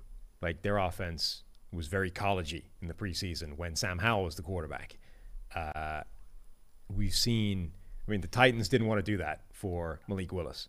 They didn't want to run an offense that was all read option and quarterback power and all that kind of stuff. They were like, nope, Joshua Dobbs, fresh off the street, is a better offense because he can actually pass the ball and run NFL concepts, and we don't have to run a, an offense out of the college landscape. So we're going to do that for the final two games rather than play Malik Willis and build the system around him. I mean, the Washington is going well. We're out, we're elim- officially eliminated now, even though they might not be if the, if the NFC gets an eighth seed as well. Oh, that's anyway. true. We might. I mean, maybe they throw Taylor Heinicke back in there. right. But if they Ron don't, Rivera was right all. But if you're like, if the idea is, okay, we got one meaningless game at the end of the season, let's get a look at the rookie. Do you want to look at him in what is the offense? Like, do you just say, go out there and do your best Taylor Heinicke slash Carson Wentz impression, see what that looks like? Or do you say, this guy is coming from a massive, like, RPO driven offense in college? He, his skill set is clearly built off this running ability at the moment. Like, let's actually give him the best chance to look good. Like, what what is the goal here? Sam Howell's not a run first quarterback. He is a Kind of is though. It just doesn't look like he should be. No, I mean his his sophomore year, his freshman and sophomore year at UNC, he was one of the best passers in the country. He was incredible. He Yeah. lost all of his playmakers. But then they last- discovered he was Tim Tebow, and they just run, ran him all day. Yeah, I get it. But to me, that was more like, hey, the UNC offense, we, we have Josh Downs at receiver and some question marks, and we need Howell to run. And he's this weird runner because he doesn't look like he's got this power that he has. And all of a sudden he's running with power and he's breaking tackles that doesn't look like he should break. And he was a very effective runner at UNC, but he's not Malik Willis as a he's not like a project as a passer. Now I did think his first two games in the preseason very slow through reads, very very late, you know, seeing the field, two turnover worthy plays in his first preseason game. Man, he's rookie first preseason game that he got away with. But his third game against Baltimore had an 82 grade and was was pretty good. So I'm intrigued by Howell, and um, it's fascinating, right? Last year at this time, he, people still thought he was a potential first rounder. The NFL didn't like him nearly as much as maybe the media anticipated. So um, still think he's talented and was well worth a mid round pick. And going in the fifth, I think was, however you classify a steal, well worth a shot Hmm. in the fifth round to take Sam Howell. Now, he also took five sacks in that one start in preseason week three against the Ravens, You're going Yeah. up against this Cowboys pass rush. So I think you'll you'll get the boomer bust that a, that a rookie brings to the table here. So you think they just plug him into the offense as is and say, get, play the game? Yeah, a couple zone, couple keepers here and there. I don't think they're I don't think they're going to run QB power and counter with him. Okay. like the Ravens. Yes, Hmm. you think they will? I know. I don't think they will, but I, I, I question whether they should. A bit like the Desmond Ridder thing. Like I think he's a good enough athlete that you tap into what he can do on the ground, and I think that helps his ability. Like it raises the floor. It helps his ability to look good. I th- also think the Tennessee. I think the best offense that Tennessee can put on the table is a college system with Malik Willis at the quarterback. I think that actually causes more problems for a defense than Joshua Dobbs running a pro style offense does. Yeah, I get it. So if you're but I question what the goal is. Like if the goal is to make Sam Howell the best quarterback he can be in this one game against Dallas, it doesn't mean anything. I think you run some kind of weird ass college offense. If the goal is to plug Sam Howell in and determine in one game if he can be an NFL quarterback, then it, you just put him in the offense and see how bad it goes. Yeah, I mean that's what I would do. You want to develop him in NFL concepts. The part the part of his transition from UNC wasn't just the fact that he ran so much last year. It was that like the Baylorish type of concepts, which was like when it's man coverage, throw it deep, chuck it deep, and you've got Dyami Brown, who's you know with him in Washington. You got all these speed receivers that are gonna win, so just chuck it up to him. That's the adjustment I think Sam Howell needs to make. So let him run the offense. I think he'll have his growing pains. And um, But this is this is where we differ, and and we've come up with it on the the Justin Fields thing. Is that I think putting these guys in a different offense, in a gimmicky offense, whatever you, however you want to characterize that, a college style offense, I think that buys them time to develop NFL concepts and skills and, and that. I think if you just put them in an NFL offense, which they're not equipped to run yet, they just sink. you think it does damage. Well, I It don't has think- to actively do damage because what, what I'm saying is I don't think it does damage. Do the I think you it just- get the reps. You want the reps running a drive concept and a you know. I don't think it does damage. It just ends their career. Like he goes into that offense, he looks bad. You go, well, that's that done. Move on. Whereas if you actually put him in an offense that can prop him up for a while, you get the reps and the ability to bridge that gap to the place you need him to be, which can actually buy them time. And like again, I was the I've Eagles made the last point. year though, because any time the Eagles could just fall back on the run game, which any time you could fall back on using them as a runner. Yeah, my argument with that is I don't think just I don't think Jalen Hurts is still the Eagles starter if they just plugged him into the pro style offense and never adjusted. The fact that they moved to this run heavy system is why he's still starting at quarterback and was able to make that leap as a passer because he had time. If he'd just been sat there and was running the NFL pro style offense and all you were focusing on was how bad he was as a passing quarterback, they'd have moved on. They wouldn't have given him the next year. He'd be done because he wasn't good enough to do that yet. The running thing buys you the ability to learn on the job and can- develop pro style skills. and you could fall back on that anytime. The reps that Jalen Hurts got may have been beneficial. All right, where are you going in this game? uh, Dallas. Like they're gonna they're gonna plug him into a pro style offense and say have fun, and it's it's not gonna go well. I'll take Dallas by seven as well. I think they'll play it out. Um, now here's the interesting one: Philadelphia by 14 over the Giants. Um, the Giants are what the only team in the NFL that's just like locked in Yeah. to their seed. They're the, they're the sixth seed no matter what. Um, so they know what they're doing. Um, so there's they can rest their players getting ready for wild card weekend. I assume we're getting Gardner Minshew again. There's still a chance Jalen Hurts could play. Yeah, again, I wouldn't I wouldn't risk Jalen Hurts for this. Yeah. Even though this is actually a more important thing to fight for than Baltimore's thing. Like they can they do need to lock up that one seed. This is to earn the buy unless the NFL decides we're throwing buys out the window, which could happen by the end of the show. Right. Um, but we're assuming Philadelphia win and you're the number one seed. And uh, what are you looking for in this one? Um, I so can the Giants target Jack Driscoll at right tackle? Like for the Eagles have had the number one offensive line in the NFL from pillar to post, from starting gun to uh, to checkered flag. They've been one from the preseason rankings every week through to now. But without Lane Johnson and with Jack Driscoll in there, they suddenly have a weak link. They have one out of their five offensive linemen is now a problem.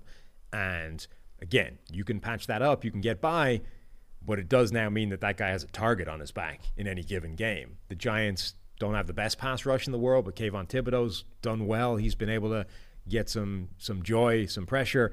Can the Giants figure out enough ways to really go after Jack Driscoll? The other thing the Giants do that makes them unique for that particular uh, outcome is because they blitz so heavy, yeah. they can take away a lot of the things the Eagles would want to do to give Jack Driscoll help. You know, so when you go into a game knowing that one of our five offensive linemen is a problem, you can dedicate chip blocks. You can dedicate a tight end to that side. You can do a lot to make sure that guy is never one on one. The Giants can take away a lot of that stuff by sending seven guys every single play, and all of a sudden he is one on one again, and he's probably going to have to, you know, hold up his end of the bargain by himself in this game. Yeah, so there's an interesting matchup there. I think you know if if Minshew does play, um, but Hurts was questionable. He he was limited in his uh, in the walkthrough yesterday. If Hurts, if Minshew does play, I don't think he replicates last week's disaster. Right, he gets sacked six times. A bunch of them were on him. Pick six to Marshon Lattimore. He's just misreading things. The Saints' defense is underrated. It's a good defense. I think Minshew will have closer to the success he had on Christmas Eve against the uh, against the Cowboys. So um, I think the Eagles will be fine. It's a 14 point spread, not just because the Eagles are huge. I think Vegas is assuming the Giants are going to rest their starters. Right. So will the Eagles cover the entire 14? Ugh, 14's a lot. Um, hmm. Yes, because I really don't think the Giants have anything. I'll just take the Giants. For. I'll just take the Giants to the opposite of you to make you make you feel good about your pick. Hmm. Um, let's give a little uh, Damar Hamlin update from from Cameron Wolfe. He's he's at the UC Health physicians um, press conference. Uh, Dr. Timothy Pritts says Damar Hamlin is beginning to awaken as of this morning, and neuro- neurologically uh, neurologically function is intact. Neurological function is intact. Mm-hmm. He remains critically ill and is in the ICU, but there's been substantial, quote, substantial improvement in the last 24 hours. Um, UC Health Dr. William Knight adds Damar Hamlin has gone through a long, difficult road over the last few days. He notes Damar made an incredible and remarkable recovery, not just vital signs and response, but his organs as well. Doc said there were significant concerns upon arrival. And then Dr. Timothy Pitts, uh, Pritts said last night Damar Hamlin woke up, followed commands, and asked who won the game via writing. Pritts adds that he has not talked yet because he's still on a breathing tube. The doc's response to the question of who won the game was, quote, yes, you've won. You've won the game of life, end quote. UC Health doctors, he just just tweeted by uh, Cameron Wolfe right now, said there's a long way to go. Next step goals are trying to get him off the ventilator and breathe on his own, eventually get him discharged from hospital, hospital and to get him home. So that's the update so far from Cameron Wolfe over at uh, UC Health. Yeah, so all continues to be good news and, and positive for him. That's great. Very good. Yes. So, um,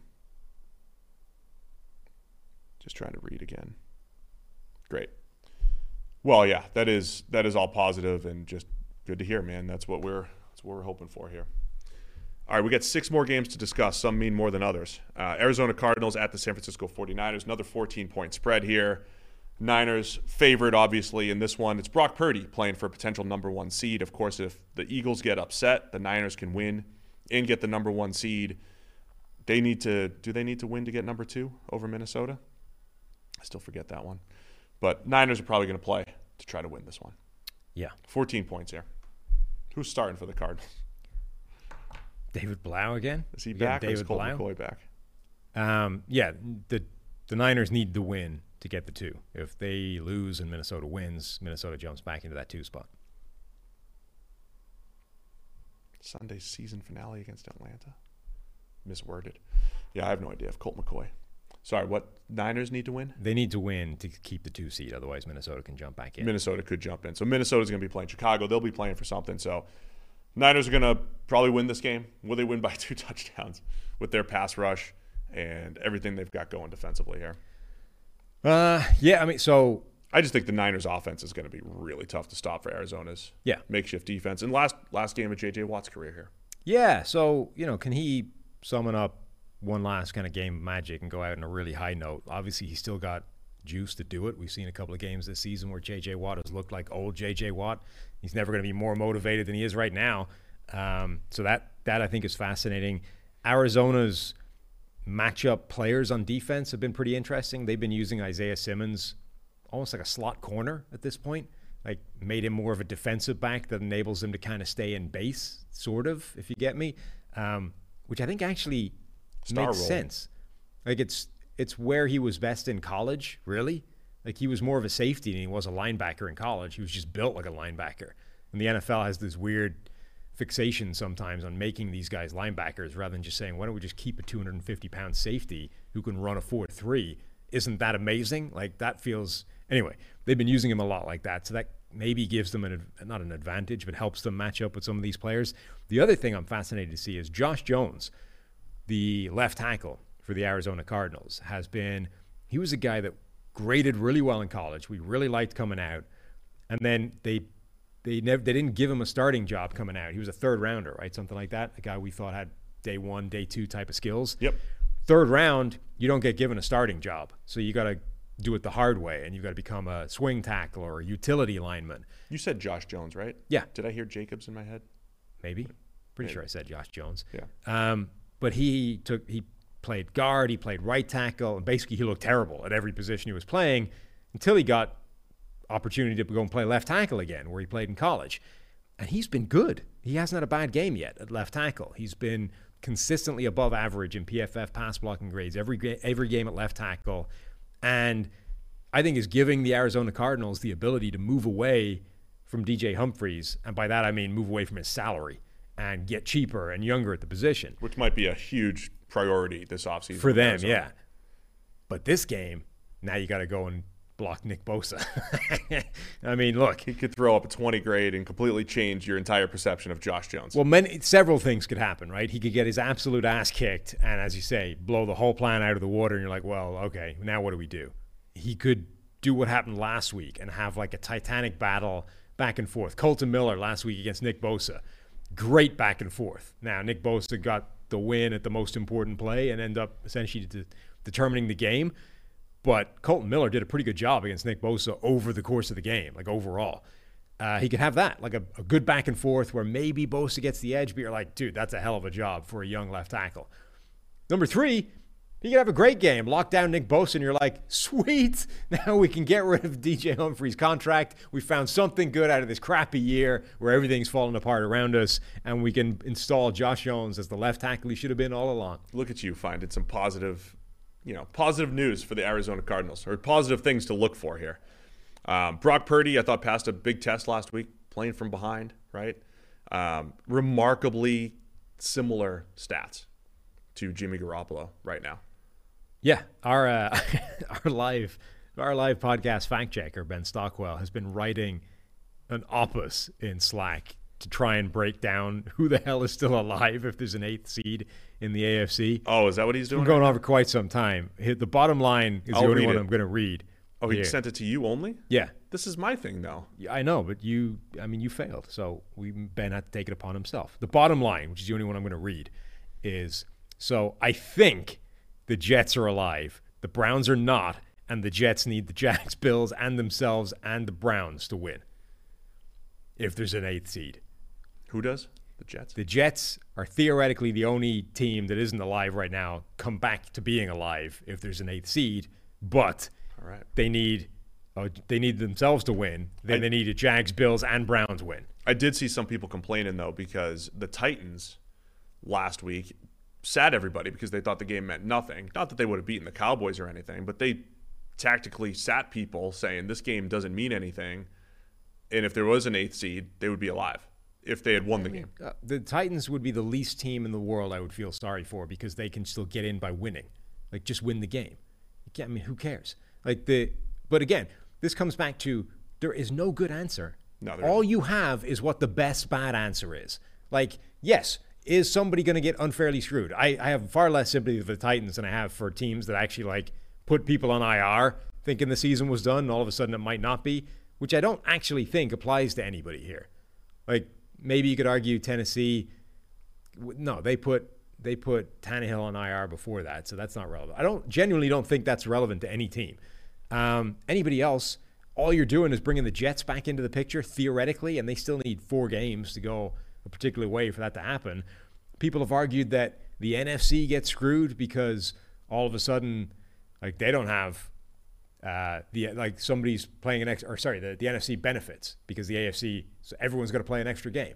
Like, yeah, but who cares? A, it only applies to one team, and B, you're still getting the two weeks rest between the championship game and the Super Bowl. So I don't, don't think thi- that's relevant. I mean, unless unless the Chiefs as the number one seed, you know, somebody gets hurt or something like that. Yeah, that's the only thing that would that would happen. Yeah, but like that's all that's doing is offsetting the fact that they were going to get artificially handed the number one seed anyway. So again, there's no right answer. There's just which is the most fair or most equitable bad solution. And I think so far that's the best one I've heard. I was about to read the incredibly consistent stats between Brock Purdy and Jimmy Garoppolo, but Don't do that. we can move on. Yeah. All I know is PFF grade, passer rating, completion percentage, yards per attempt. Almost all of it's very similar this year between Brock Purdy and Jimmy Garoppolo. So credit Purdy and Kyle Shanahan for and Bobby Slowik for maintaining excellence in that pass game for the 49ers with uh, with Brock Purdy. Give me the Niners. Give me all the yeah. Give me the Niners to cover it. Give you the Niners to cover. It. What is the line? 14. 14. Um, hmm. I no, I'm gonna go with Arizona. Okay, great. I'm going to skip around the document here. Now, stick with me. Oh God. There's two more games that have some level of playoff implication here. So let me go to staying in the NFC Minnesota Vikings at the Chicago Bears. I put it at the bottom of the doc, but keep an eye on it. Vikings favored by seven and a half. As you mentioned, if they win, the Niners were upset by Arizona. The two seed's still alive there. So Minnesota's probably going to be playing. Chicago's not. Uh, Justin Fields hurt, so it's Nathan Peterman and friends. A lot of backups out there for Chicago. Minnesota only favored by seven and a half here in Chicago, despite all the backups playing. I don't know if there's some implication that Minnesota might not play, that they might want to uh, rest teams, uh, rest players. Also, remember Vegas thinks they stink. Vegas thinks they stink. And here's the other thing, right? The seven seed, would you rather, let's play Would You Rather. okay. Play the Giants. You're the three seed. The Giants are locked into six. You know you're going to play the Giants. Or could be the Packers at seven. I think the most likely outcome for the seven seed is the Packers. So if you're the Vikings, I don't think you're like if you're not fighting. You're not fighting to uh, to get the two seed if you're going to play the Packers in round one. Remember that. So the the two seed could play the Packers, Lions, or the Seahawks. Green Bay is the scariest out of those teams, and you know if you're the three seed, you get to play the Giants, yeah. I mean, yeah. I think. and then you would lose rather- home field in the second round. I think they would rather play the Giants and the Packers. On the other hand, I think they would quite like to get a game back on the Packers after the, what just happened to them. Um, Potentially, I to me, this question though is the Vikings' offensive line is now a major problem. They lost Brian O'Neill. He's been put on IR. He's done. He's not coming back. I guess maybe if he made it to the Super Bowl, they could get him back. But anyway, let's just say let's say he's done for the year. Um, they're still down to their third string center, as far as I know, which last week was an absolute mess. Chris Reed, uh, they signed Greg Mancz during the week, so I, I mean, I doubt he's able to come in and play immediately, but there's a backup option, so they can actually play a center if they lose their third string center in the game. They're still waiting for Garrett Bradbury to get back. Like imagine pining for Garrett Bradbury. That's how bad things have gotten for the Vikings. But what I think this is, when you consider where the Vikings have been this season 11 one score game victories, the terrible margin of uh, points differential over the year, this is a team that has been on a knife edge all season long and coming down on one side of that knife edge almost every single week. The the offensive line problems all of a sudden could tip that back to the other side of the knife edge, um, and that I think could end up being the the killer blow for them this season. The only good news is Chicago has the worst pass rush in the NFL, the worst defensive front in the NFL.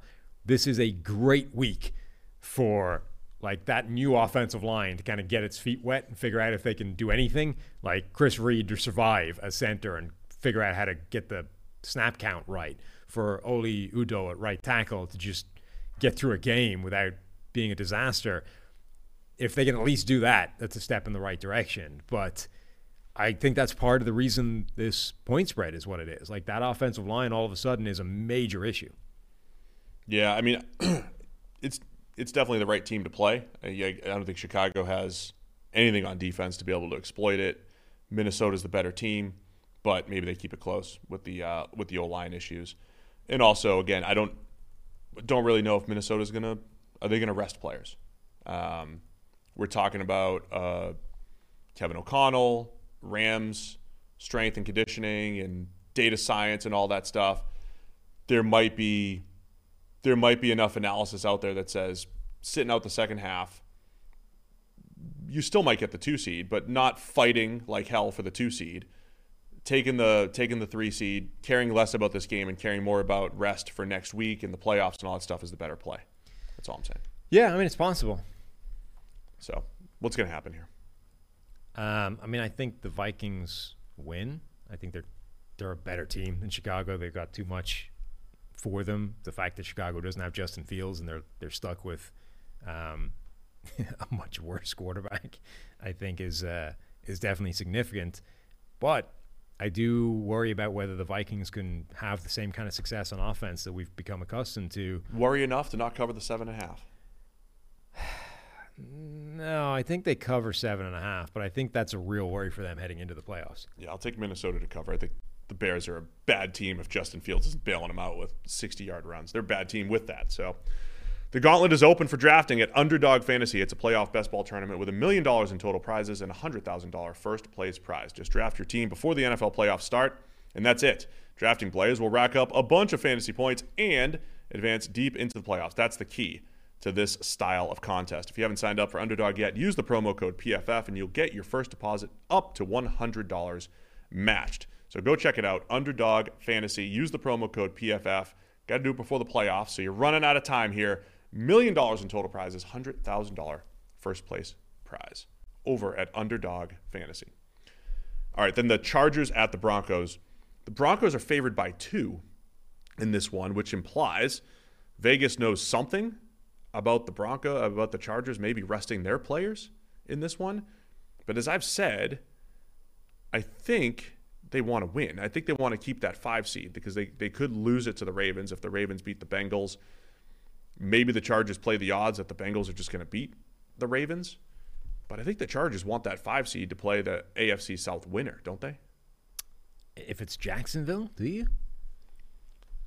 I mean, over over the Bills, Chiefs, or Bengals, right? Those are the those are the alternatives, or Bills or Bengals. Like those are your alternatives. I can go to Buffalo, Cincinnati, or Jacksonville.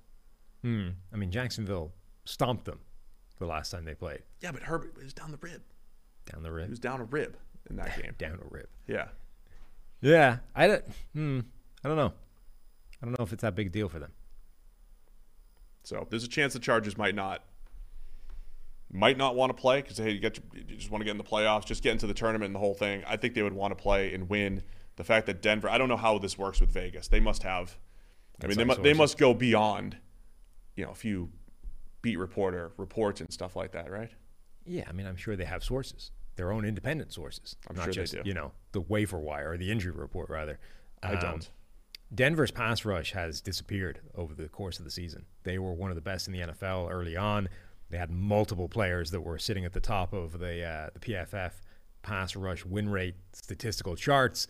Um, okay, a lot of them got hurt, but the pass rush generally has just kind of evaporated over the second half of the season. Chargers offensive line is kind of getting itself back in shape, even if they've been banged up. Matt Feiler was the worst player on that line early in the year, was having a disastrous season. He's kind of picked it up over the second half and is playing much more like Matt Feiler from last year. Jamaree Salyer, their their left tackle, six rounder, has played pretty well given what he's been asked to do, come in and replace Rashawn Slater, Rashawn Slater. Um, like that offensive line actually might give them a pretty good platform against Denver's defense, despite the fact the defense is good, just because the pass rush isn't there anymore. The player's back, potentially, full participant, coming off of his concussion. I mean, the, the argument for resting players is you're the Chargers. Yeah. Right? The argument for resting players is we're the Chargers. Do you really want to tempt fate that another guy gets hurt? Let's just, you know, let's bubble, you know, bubble wrap until next week. Yeah. Because this offense, as I said on the Monday show, with Mike Williams and Keenan Allen and with their pieces in place, this offense, this is what we thought they were at the beginning of the season. I mean, the Chargers as a whole, remember at the beginning of the year, we thought they were good enough to compete with the Chiefs in the AFC West and all that stuff. Are they? I mean, are, is this the team that we thought that they were? But they just had to battle through, you know, a ribless quarterback and all the other injuries that they had. And now they're rounding it. They're the opposite of the Vikings, right? They're the opposite of some of these teams that are losing pieces. They're they're gaining here at the end of the season. So there might be some argument for the Chargers to rest up and, and go from there. We've gone from in the last couple of minutes. We've gone from being down a rib to being entirely ribless. Ribless. Yeah. Yeah. That's uh, that was Justin Herbert. Boneless. Boneless. boneless wings. Boneless Herbert. All right. we go? I mean, I'm Denver favored. Yeah. I'm not buying into Denver at any point based off this year. So give me the Chargers. Yeah, give me. I'm picking the opposite of you because I don't trust you. I'm taking Denver to cover. So I think Vegas knows something about the Chargers playing backups. Even if they play backups, I'm not picking Denver to cover anything. All right. So I'm pretty sure that the last three games have no implications for anything. The only playoff team that's still around, um, in this list here is Tampa Bay. So it's Bucs at the Falcons. Falcons are favored by four at home here. Uh, Todd Bowles has come out and said that the starters will play. Tom Brady said he wants to play, but it's the coach's decision. But I don't think Bowles implied how much. Do they treat this like a preseason game? The Buc, who knows? The Bucs are locked into the number four seed. They're hosting a playoff game, likely against the Cowboys in the wild card round. So should the Bucs even play their starters? Um, yeah, like I, I think they should because I think there's value to trying to see if they can build on whatever momentum they had last week. Like that was the closest this offense has looked like to getting itself together and functioning the way we know it can function, given the sum of all the parts, talent wise. So don't just let that disappear because you couldn't be bothered to play a game because you didn't really have anything to play for.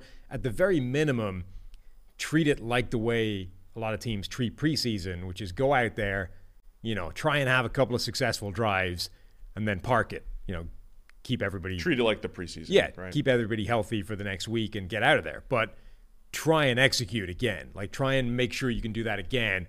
Because if you can't, like you might want to play out this game and try and get it back. Like they I don't think they have the luxury of just going, well, we're good, we're set, we can just roll into there in the playoffs and pick up where we left off. We're fine. Um, the tricky thing with all that is like if Brady plays, everybody plays, right? You can't like pick sure. and choose, yeah, yeah. right? So um, if Brady plays, you want the receivers out there, you want the offensive line out there.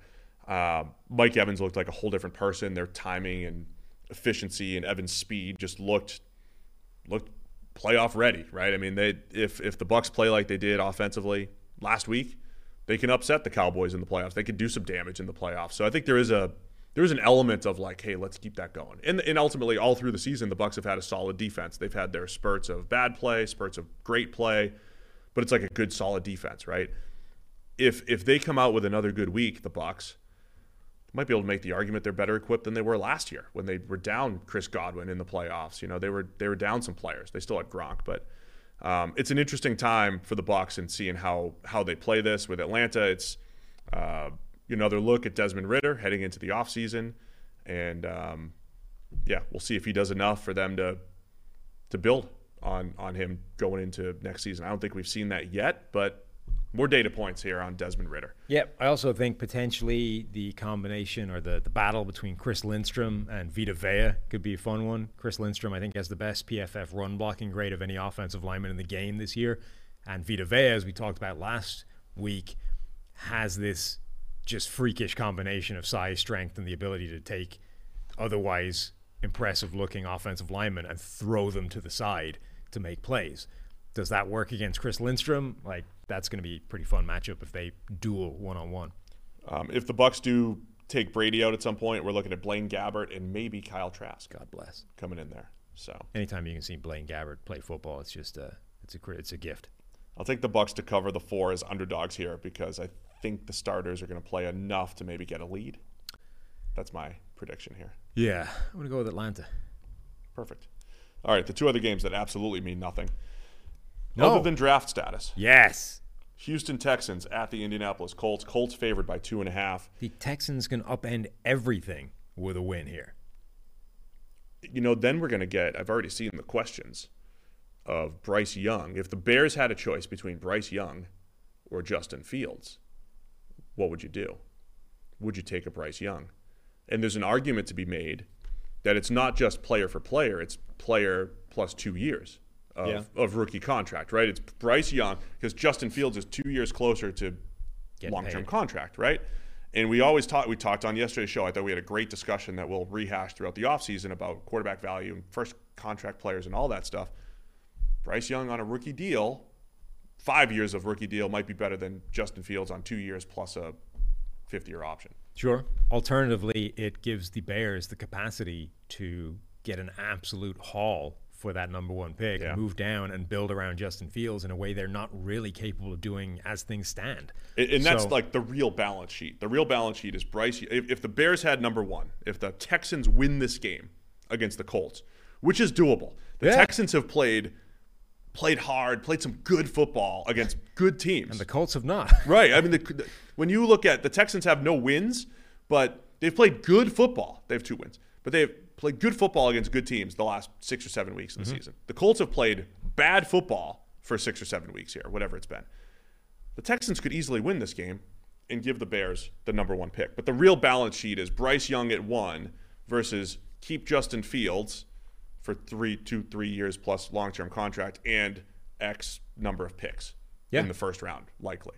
this is a truly seismic game. Like if the Texans get lose it, get the number one overall pick, fine. That's what we thought was going to happen all the way along. But if they win this game and if Chicago loses the way we expect they will to Minnesota, the Bears get that number one pick and that changes everything. That puts them that gives them a, a question to answer about whether you pick a quarterback at number one and move on from Fields or whatever, or whether Take a you Will Anderson, take a yeah, whether you take the best defensive or non-quarterback player at number one overall, or whether you can entice somebody to trade away that number one pick for a potentially massive trade haul and and catapult yourself to a team building position that you're not capable of getting right now, given what you have. This can change an awful lot about the NFL in the next couple of years based off one seemingly meaningless game between two bad teams. Yeah, I, that's actually my favorite thing about Week 18. I mean, the year that the year before Andrew Luck was drafted, I think the Jags had an opportunity to lose and get him, and they won instead. Like they just beat the Colts.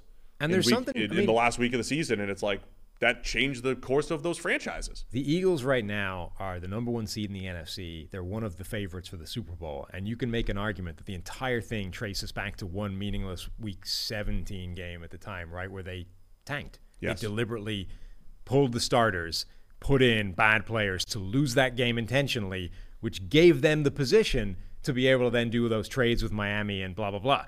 Like you can make the argument the whole thing started with that team tanking a week 17 game and getting better draft position because of it. Okay, I misremembered this. The- Colts had the number one seed locked up, I believe. Or maybe the Jags didn't have a chance at the number one seed, but maybe someone else had a chance with the Colts, and the Jags beat them, and whatever. Either way, it affected the future. So yeah, we'll have a.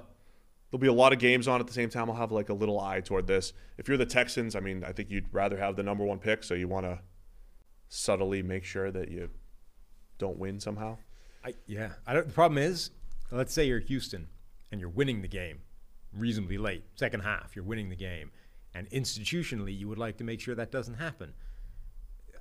The Eagles were able to pull their quarterback and put in a backup who was much worse. The Eagles put in Nate Sudfeld. If the if the Texans pull their starter, does it make them less likely to win? No, you if call they take Jeff Driskel, or if they put the trick is what you do is what the Eagles did is call every. You, not only did you put in Nate Sudfeld, you called every pass at the line of scrimmage. Like you're just gonna throw. You're gonna you're gonna throw a screen. I'm just saying, I don't know that they have a better or a, a better chance of losing the game with Jeff Driskel as the center, as the quarterback that they do with Davis Mills. Yeah, I know. I'm I not sure there's an obvious fix if they happen to be winning this game late on. I got Houston covering the two and a half. They're gonna play too hard. Oh, Hand over the number one pick. Coach Saturday's going to have a he's going to have a tough press conference if they lose this game. to, Coach Saturday plays to win though too, so it's it's gonna be. A oh, battle. he's been imploring the team to, to fight hard down to the Problem last Problem is, play. it's Sam Ehlinger on that side for the Colts. It's Sam Ehlinger in the same mess of an offense that Nick Foles and Matt Ryan can't function in. That Ehlinger couldn't function in. I am also going Houston. All right, the last game. Pretty sure this is all of them. Carolina Panthers at the New Orleans Saints. Saints favored by three and a half. This one also means nothing. To anybody, this has no implications at all anymore. Saints don't even have a first round pick or anything. No, even if there's an eighth seed, nobody's still alive. It matters to the Eagles. Yeah. Every, every Saints game matters to the Eagles. They're rooting for the Panthers again this week. or- Yeah. Or, against the Saints. Sam Darnold's final audition. Is he heads? He's going to be a free agent, right? Is he a free agent? Must be right. They, they didn't pick up his fifth. This is his option. fifth year option. This is Oh, his they picked did. up. This they is did his pick it up. Yeah, yeah, yeah, and then traded him. this is his picked up fifth year yes, option this they, year. they picked it up Or and then traded year. him away. Yeah. Like that was part of the problem. Um, so yeah, he's a free agent. right. I imagine the phone will be ringing off the hook for Sam Darnold. I mean, the way he's played this year is not bad at a reasonable Yes. price. It'll be ringing off the hook with people like you, enamored by what they saw in three games this year. Going, I, I believed all along in Sam. I knew it. Yeah, I knew it was the Jets and then the Panthers. I'd bring him in for It ten. was million. anybody but him. I'd give him ten million. You give him ten million. Yeah, Wow. Okay. ten for Darnold as a high end high end backup. No. Who's your backup going to be? Anybody for this for no money. Like to get the same level of play by any random for not be million. He might be better now. He might be in uh, Teddy Bridgewater's league now or something. You are such a sucker. Big time sucker. Yeah. It's looking good. I am uninterested by the final audition of Sam Darnold. I'll take the Saints to cover the three and a half. I still think they're good. Yeah, I mean, they are pretty good. Having said that, Carolina's had games where they played, you know, much better as well. Um, yeah, I, Carolina's had three or four games that looked like the best games of any team in the NFC South. That's my description of the Panthers. Three Yeah. or four games where they looked like the scariest team. Like if they were hosting the Cowboys, in the worst division in the league, The way yeah. they played against the Lions, if they were hosting the, you know, it's like, wow, you can run for 300. Hmm. Scary. But it only happened like three or four times this year for Carolina. yeah, I yeah, I tend to agree. I think the Panthers are not as good as the Saints, and since nobody has anything to play for, let's go with New Orleans. The players are um, asking for Steve Wilks. Yeah, We've got Derrick Brown and Jaycee Horn. They're fighting for Steve Wilks to be the the the, the coach long term. I do think he's done a very good job as the interim head coach. Um, he, they do appear to have an awful lot of uh, admiration and, and love for the guy. He seems to be getting them to play harder than they were. I think the offense generally has functioned better. Um, yeah, Wilks has done a good job as that interim. He should be absolutely, you know, one of the candidates for that job. Yeah, I, I I mentioned a couple shows ago. I'm torn on that because I don't know that how you perform, how you perform as an interim coach matters. I do think there's something to if the players Yeah, like you that much, there's probably something to that. I think if you just looked at it and said, "Well, our record's good," I mean, a big part of that job, one of the seven things you need to be good at to be an NFL head coach is that culture, the respect, the, the, the feeling that the team has for you within that locker room. If everybody thinks you stink and hates you, like it does, Yeah. you, you can't, like, okay, look, wh- the players, a lot of his former players essentially agree that Josh McDaniels is a football savant, but he has terrible interpersonal skills and or leadership abilities. And apparently that plus two plus two equals terrible coach, right? now, if you have a guy that's good at that, it doesn't make up for the fact that, you know, you're not a football savant, but it certainly helps. And just being a football savant doesn't necessarily make you a good coach if you don't have that part. So that'll be interesting. Let's see if uh, Steve Wilks ends up being the guy in Carolina. They're also, I don't know if it's they're wooing Jim Harbaugh, but Jim Harbaugh is interested in Carolina and a few other places coming out of Michigan. He seems, yeah, I don't quite understand why he's so intent on going back to the NFL. I think he's just he's at a he's at a peak in Michigan. He's at a high value spot in Michigan. Yeah. In his career, like he just beat Ohio State twice, just went to the college football playoff twice. His value might never be higher per his own But perception. also, I don't you want to like? I mean, look, who knows? But it feels to me like Nick Saban went to college, dominated with Alabama, won a bunch of national titles, and now he's like, you know, all-time great, blah blah. blah. Jim Harbaugh's got Michigan to the point where they're now beating Ohio State. They're in the college football playoffs. They're getting alma mater. They're getting bounced from the college football playoffs though every year. Don't you want to win one and then win more than one and then now I am the great, you know? As opposed to, well, Maybe. I got the most of the way there, but now I can jump back to the NFL, so see ya. Might be. If it was Might me, be the way to go. I'm just saying, if it was me, I would be leaving that job feeling that it was It's- an incomplete. It's also going to be really difficult to sustain that success with Ohio State there, with Penn State there. Yeah, I mean it's difficult. That's why it's, a challenge. Like it, that's why it's the job. You know what I mean? That's why you're getting paid several million dollars because it's hard. There's a bunch of other good coaches and teams out there, The NFL's a better and if you want to be Nick college. Saban, you got to go and do that every NFL's year. a better life than college, though, I think. Why? With recruiting and everything. Recruiting. Yeah. Hmm. That's what, and there's more money, too, but I don't know if there is though for those guys. Maybe not. I can't remember where it is now. But anyway, that's it. Show's over. Okay.